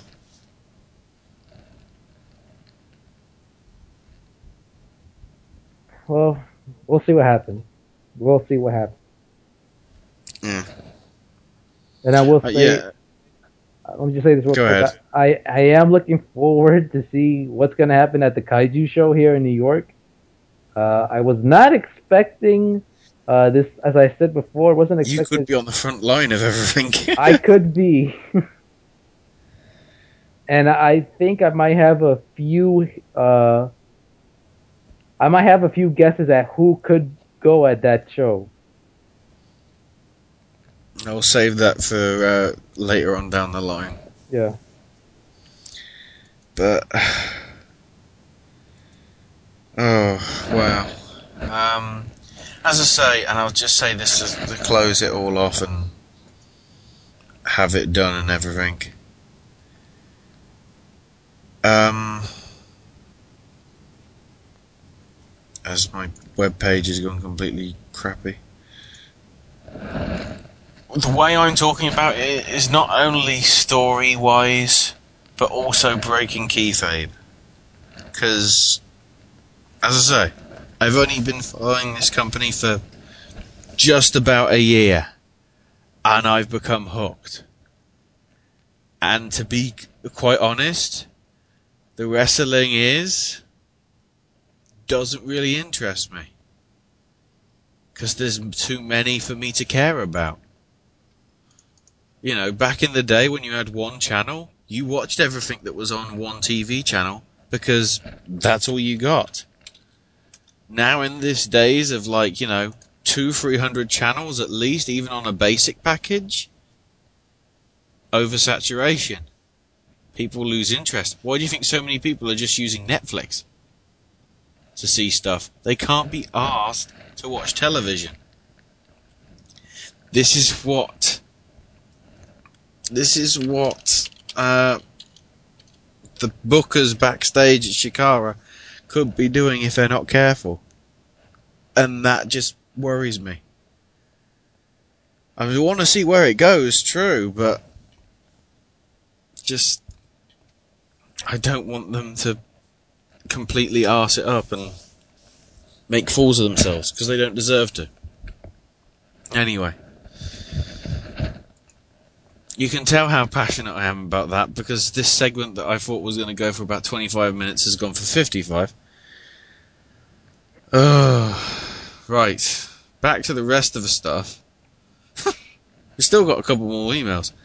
First, we got uh, a follow up email from Newt about the TCW show, uh, saying the show that it was in uh, Meridian, Mississippi had a huge turnout and used lots of local uh, talent in the area. I must say we haven't had a report on that or anything about results. So if you want to give us a full report about the results for that, you can. Because I, I, don't know if it was an iPay per view, I missed it because I was all prepping up for God knows what with Chikara and everything that was going on at my end. Uh, the other email comes from L Train with some results from the EWF show. It happened last weekend which saw Tarasso beat Radical Ross. Andrew Hellman beat Killer Gorilla. Brute Burrito beating Patient Zero. After Tarasso caused a distraction by swiping Patient Zero's stuffed toy dog Nacho. See, this is the problem, Chikara. They're doing crazy crap as well. EWF's American Championship was on the line with Sugar Sweet successfully defending it against Uptown Andy Brown. Uh, apparently, the finisher, the uh, the finisher that was used, uh, L Train describes it as Biggie Langston's big ending finisher, only dropping your opponent chest first onto your knees instead. Match of the night for him. And the tag titles, the Von Dooms, Vintage Dragon and Cyanide with Terra Calloway beat Creepshow de- comprising of JD Horror and Sledge via DQ. Originally, Creepshow won the titles when Mondo Vega came out and slide, slid the belt into the ring to use on Cyanide, but a second official came out after the match to inform the first for the overturned decision, and then Deputy Commissioner Handsome Johnny Starr makes a tag title match for next month on July the 13th between the Dooms and the Fallen Empire, Mondo Vega and Ryan Taylor. Uh, Richie Slade beat Gregory Sharp. And then the main event, Iron Man Mike Mays retained successfully his EWF World title against Ray Racid. Okay, hang on. It, he, he's typed it to make sure I pronounce it right. Rasid Najar with a flying elbow. They're also going to be having a show on Friday, June the 7th, where I believe Mays is defending his title again. And there's also Championship Wrestling from Hollywood TV taping happening on Sunday, June the 9th. Uh, the Friday show is Knights of Columbus Hall in Covina, California. And the Championship Wrestling from Hollywood taping is the Commerce Casino in Commerce, California on Sunday, June the 9th. So any of you in the local Cali area, uh, make sure you check out those shows. Uh, well, we've just quickly, briefly, well, who knows what brief is in this, you know, world we live in now with time travel and stuff going up the Swanee. Uh, only two real major shows happening this weekend. I'll start off with the Ring of Honor one, as it's arguably the one with less prestige uh, happening this Saturday in the Ohio, Ohio Expo Center in uh, Columbus, Ohio. There's going to be a 30-minute Q&A with Steve Corino and Matt Hardy at the start, which is not a bad little thing. At 6.15, the doors open at 6. The bell time starts at half 7. Uh, matches. Starting off with, uh, either, okay, this is a bit confusing. It says Davey Richards or Jay Briscoe versus Cedric Alexander. I'm guessing that's whoever lost. So it's probably going to be Davey Richards versus Cedric Alexander. For that one, I'll actually say Davey Richards. Uh, yeah, I'll go with Davey Richards as well. And another challenge match, Adam Cole versus Caprice Coleman. I think for that one I'll go with Adam Cole as well. Now that he's re-signed, I think he might be getting momentum again for various different stuff, especially the world title again. Mm. Yeah, I'll go with Adam Cole as well. Ring of Honor versus Scum. No rules in this six-man tag. Jay Lethal well, I think it's a six man tag. Otherwise, it's just a six man tornado or whatever. Jay Lethal, BJ Whitmer, and Michael Elgin taking on Jimmy Jacobs, Rhett Titus, and Cliff Compton representing Scum. I think for that one, I'll actually go that. T- oh no, considering they're giving them the momentum, I'll probably give it to Scum.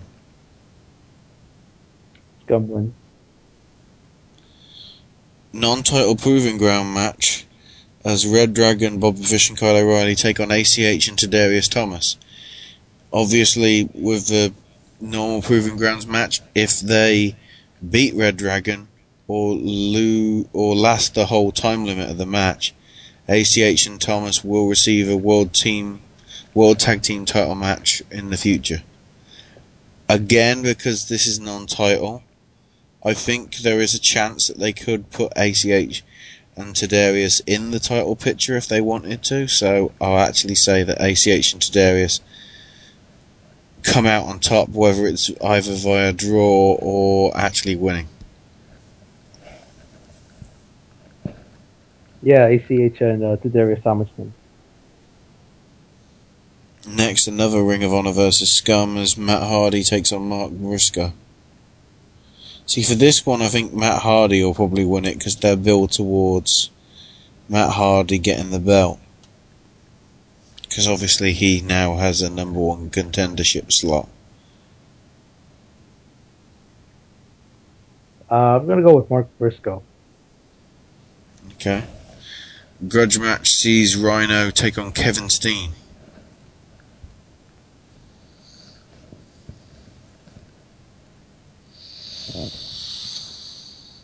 I'll say Steen for this one. It's, it's kind of a tough one, but I'll say Steen for that one. Yeah, Kevin Steen wins. And the Ring of Honor World Title match: Jay Briscoe versus Eddie Edwards. We know the Briscoes are facing each other in a few weeks, so the Briscoes will win. Champ retains. Uh huh.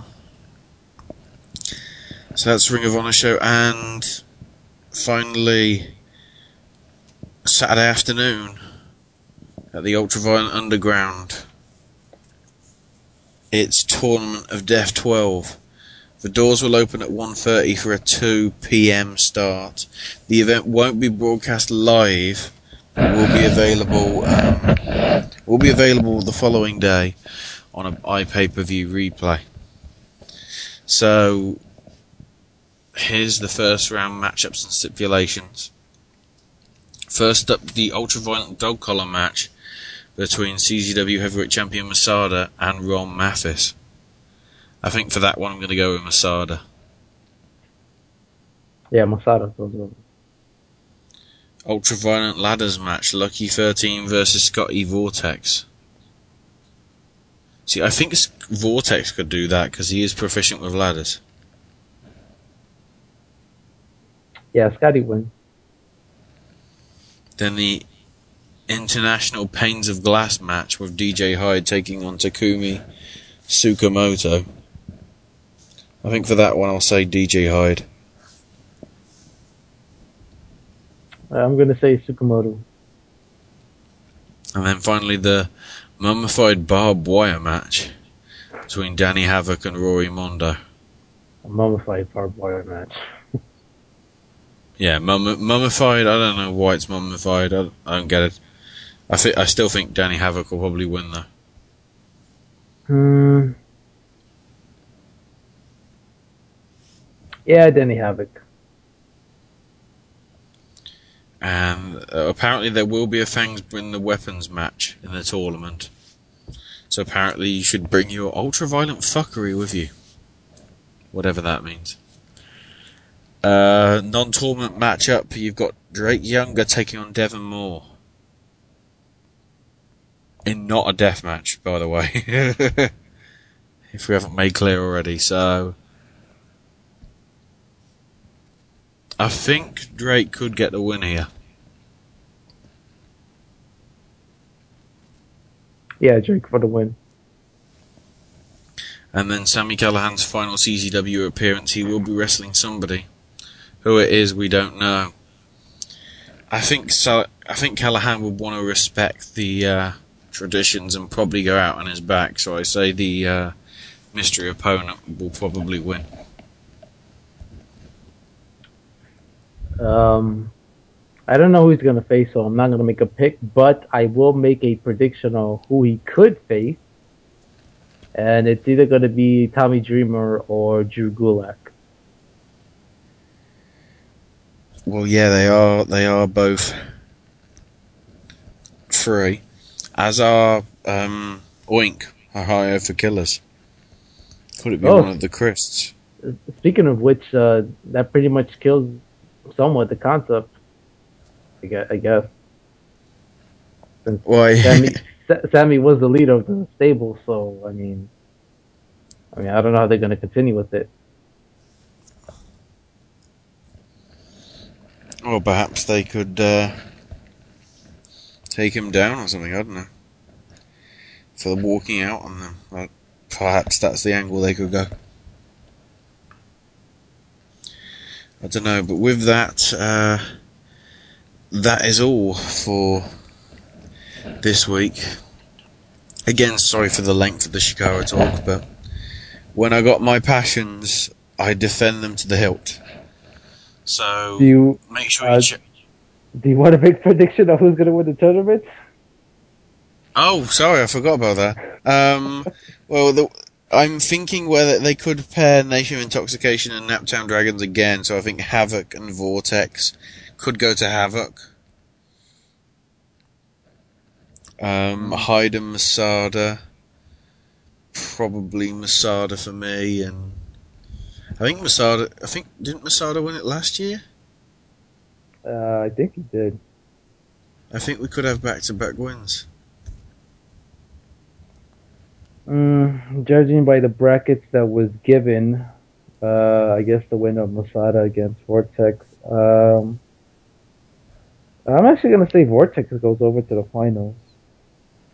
And Tsukamoto against Havoc, I'm going to say Danny Havoc goes over, which would lead to Scotty Vortex against Danny Havoc. And I'm going to say, I'm going to say Danny Havoc wins the tournament.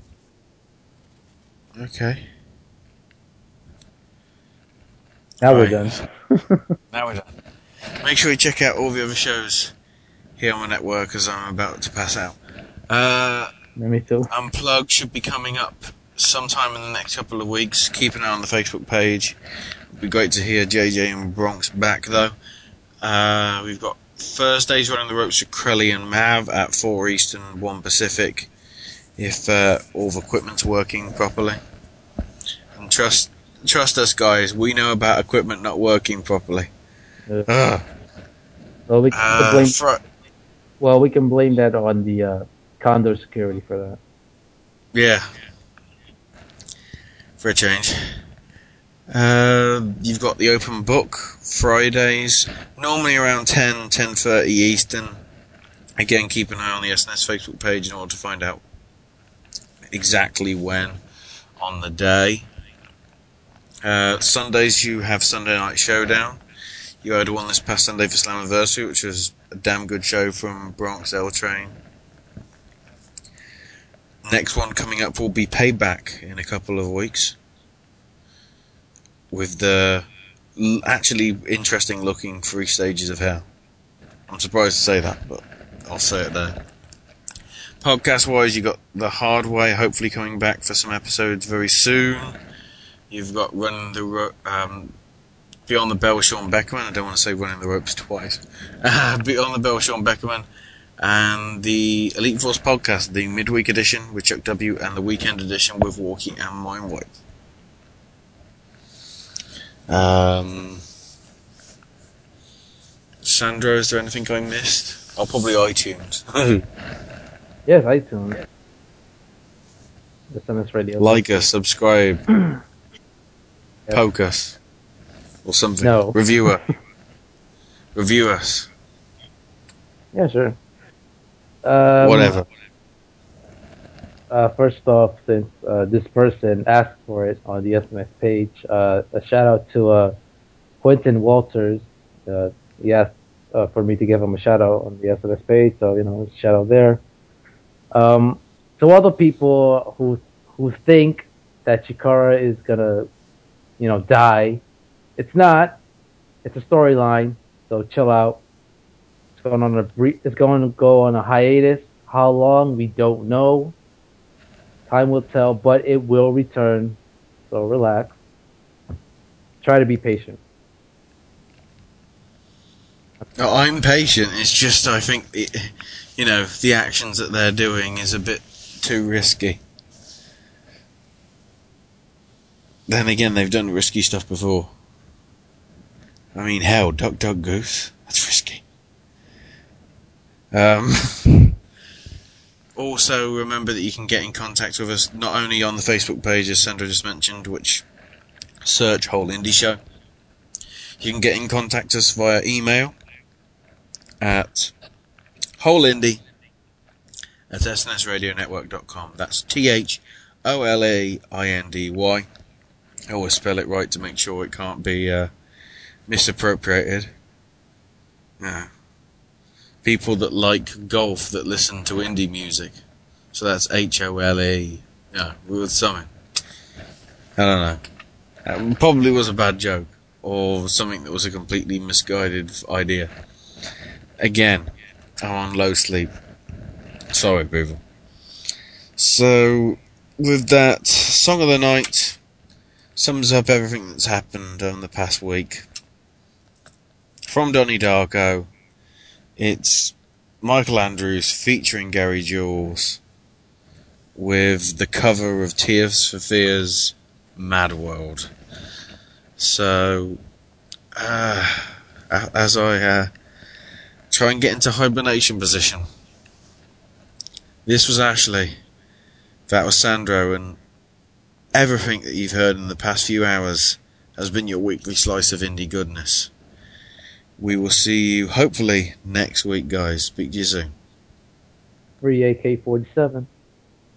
Now, of course, the irony here would be that Titor Conglomerate has been listening to us throughout this whole thing, and then right at the end, as was just about to say something absolutely extraordinary, they just cut.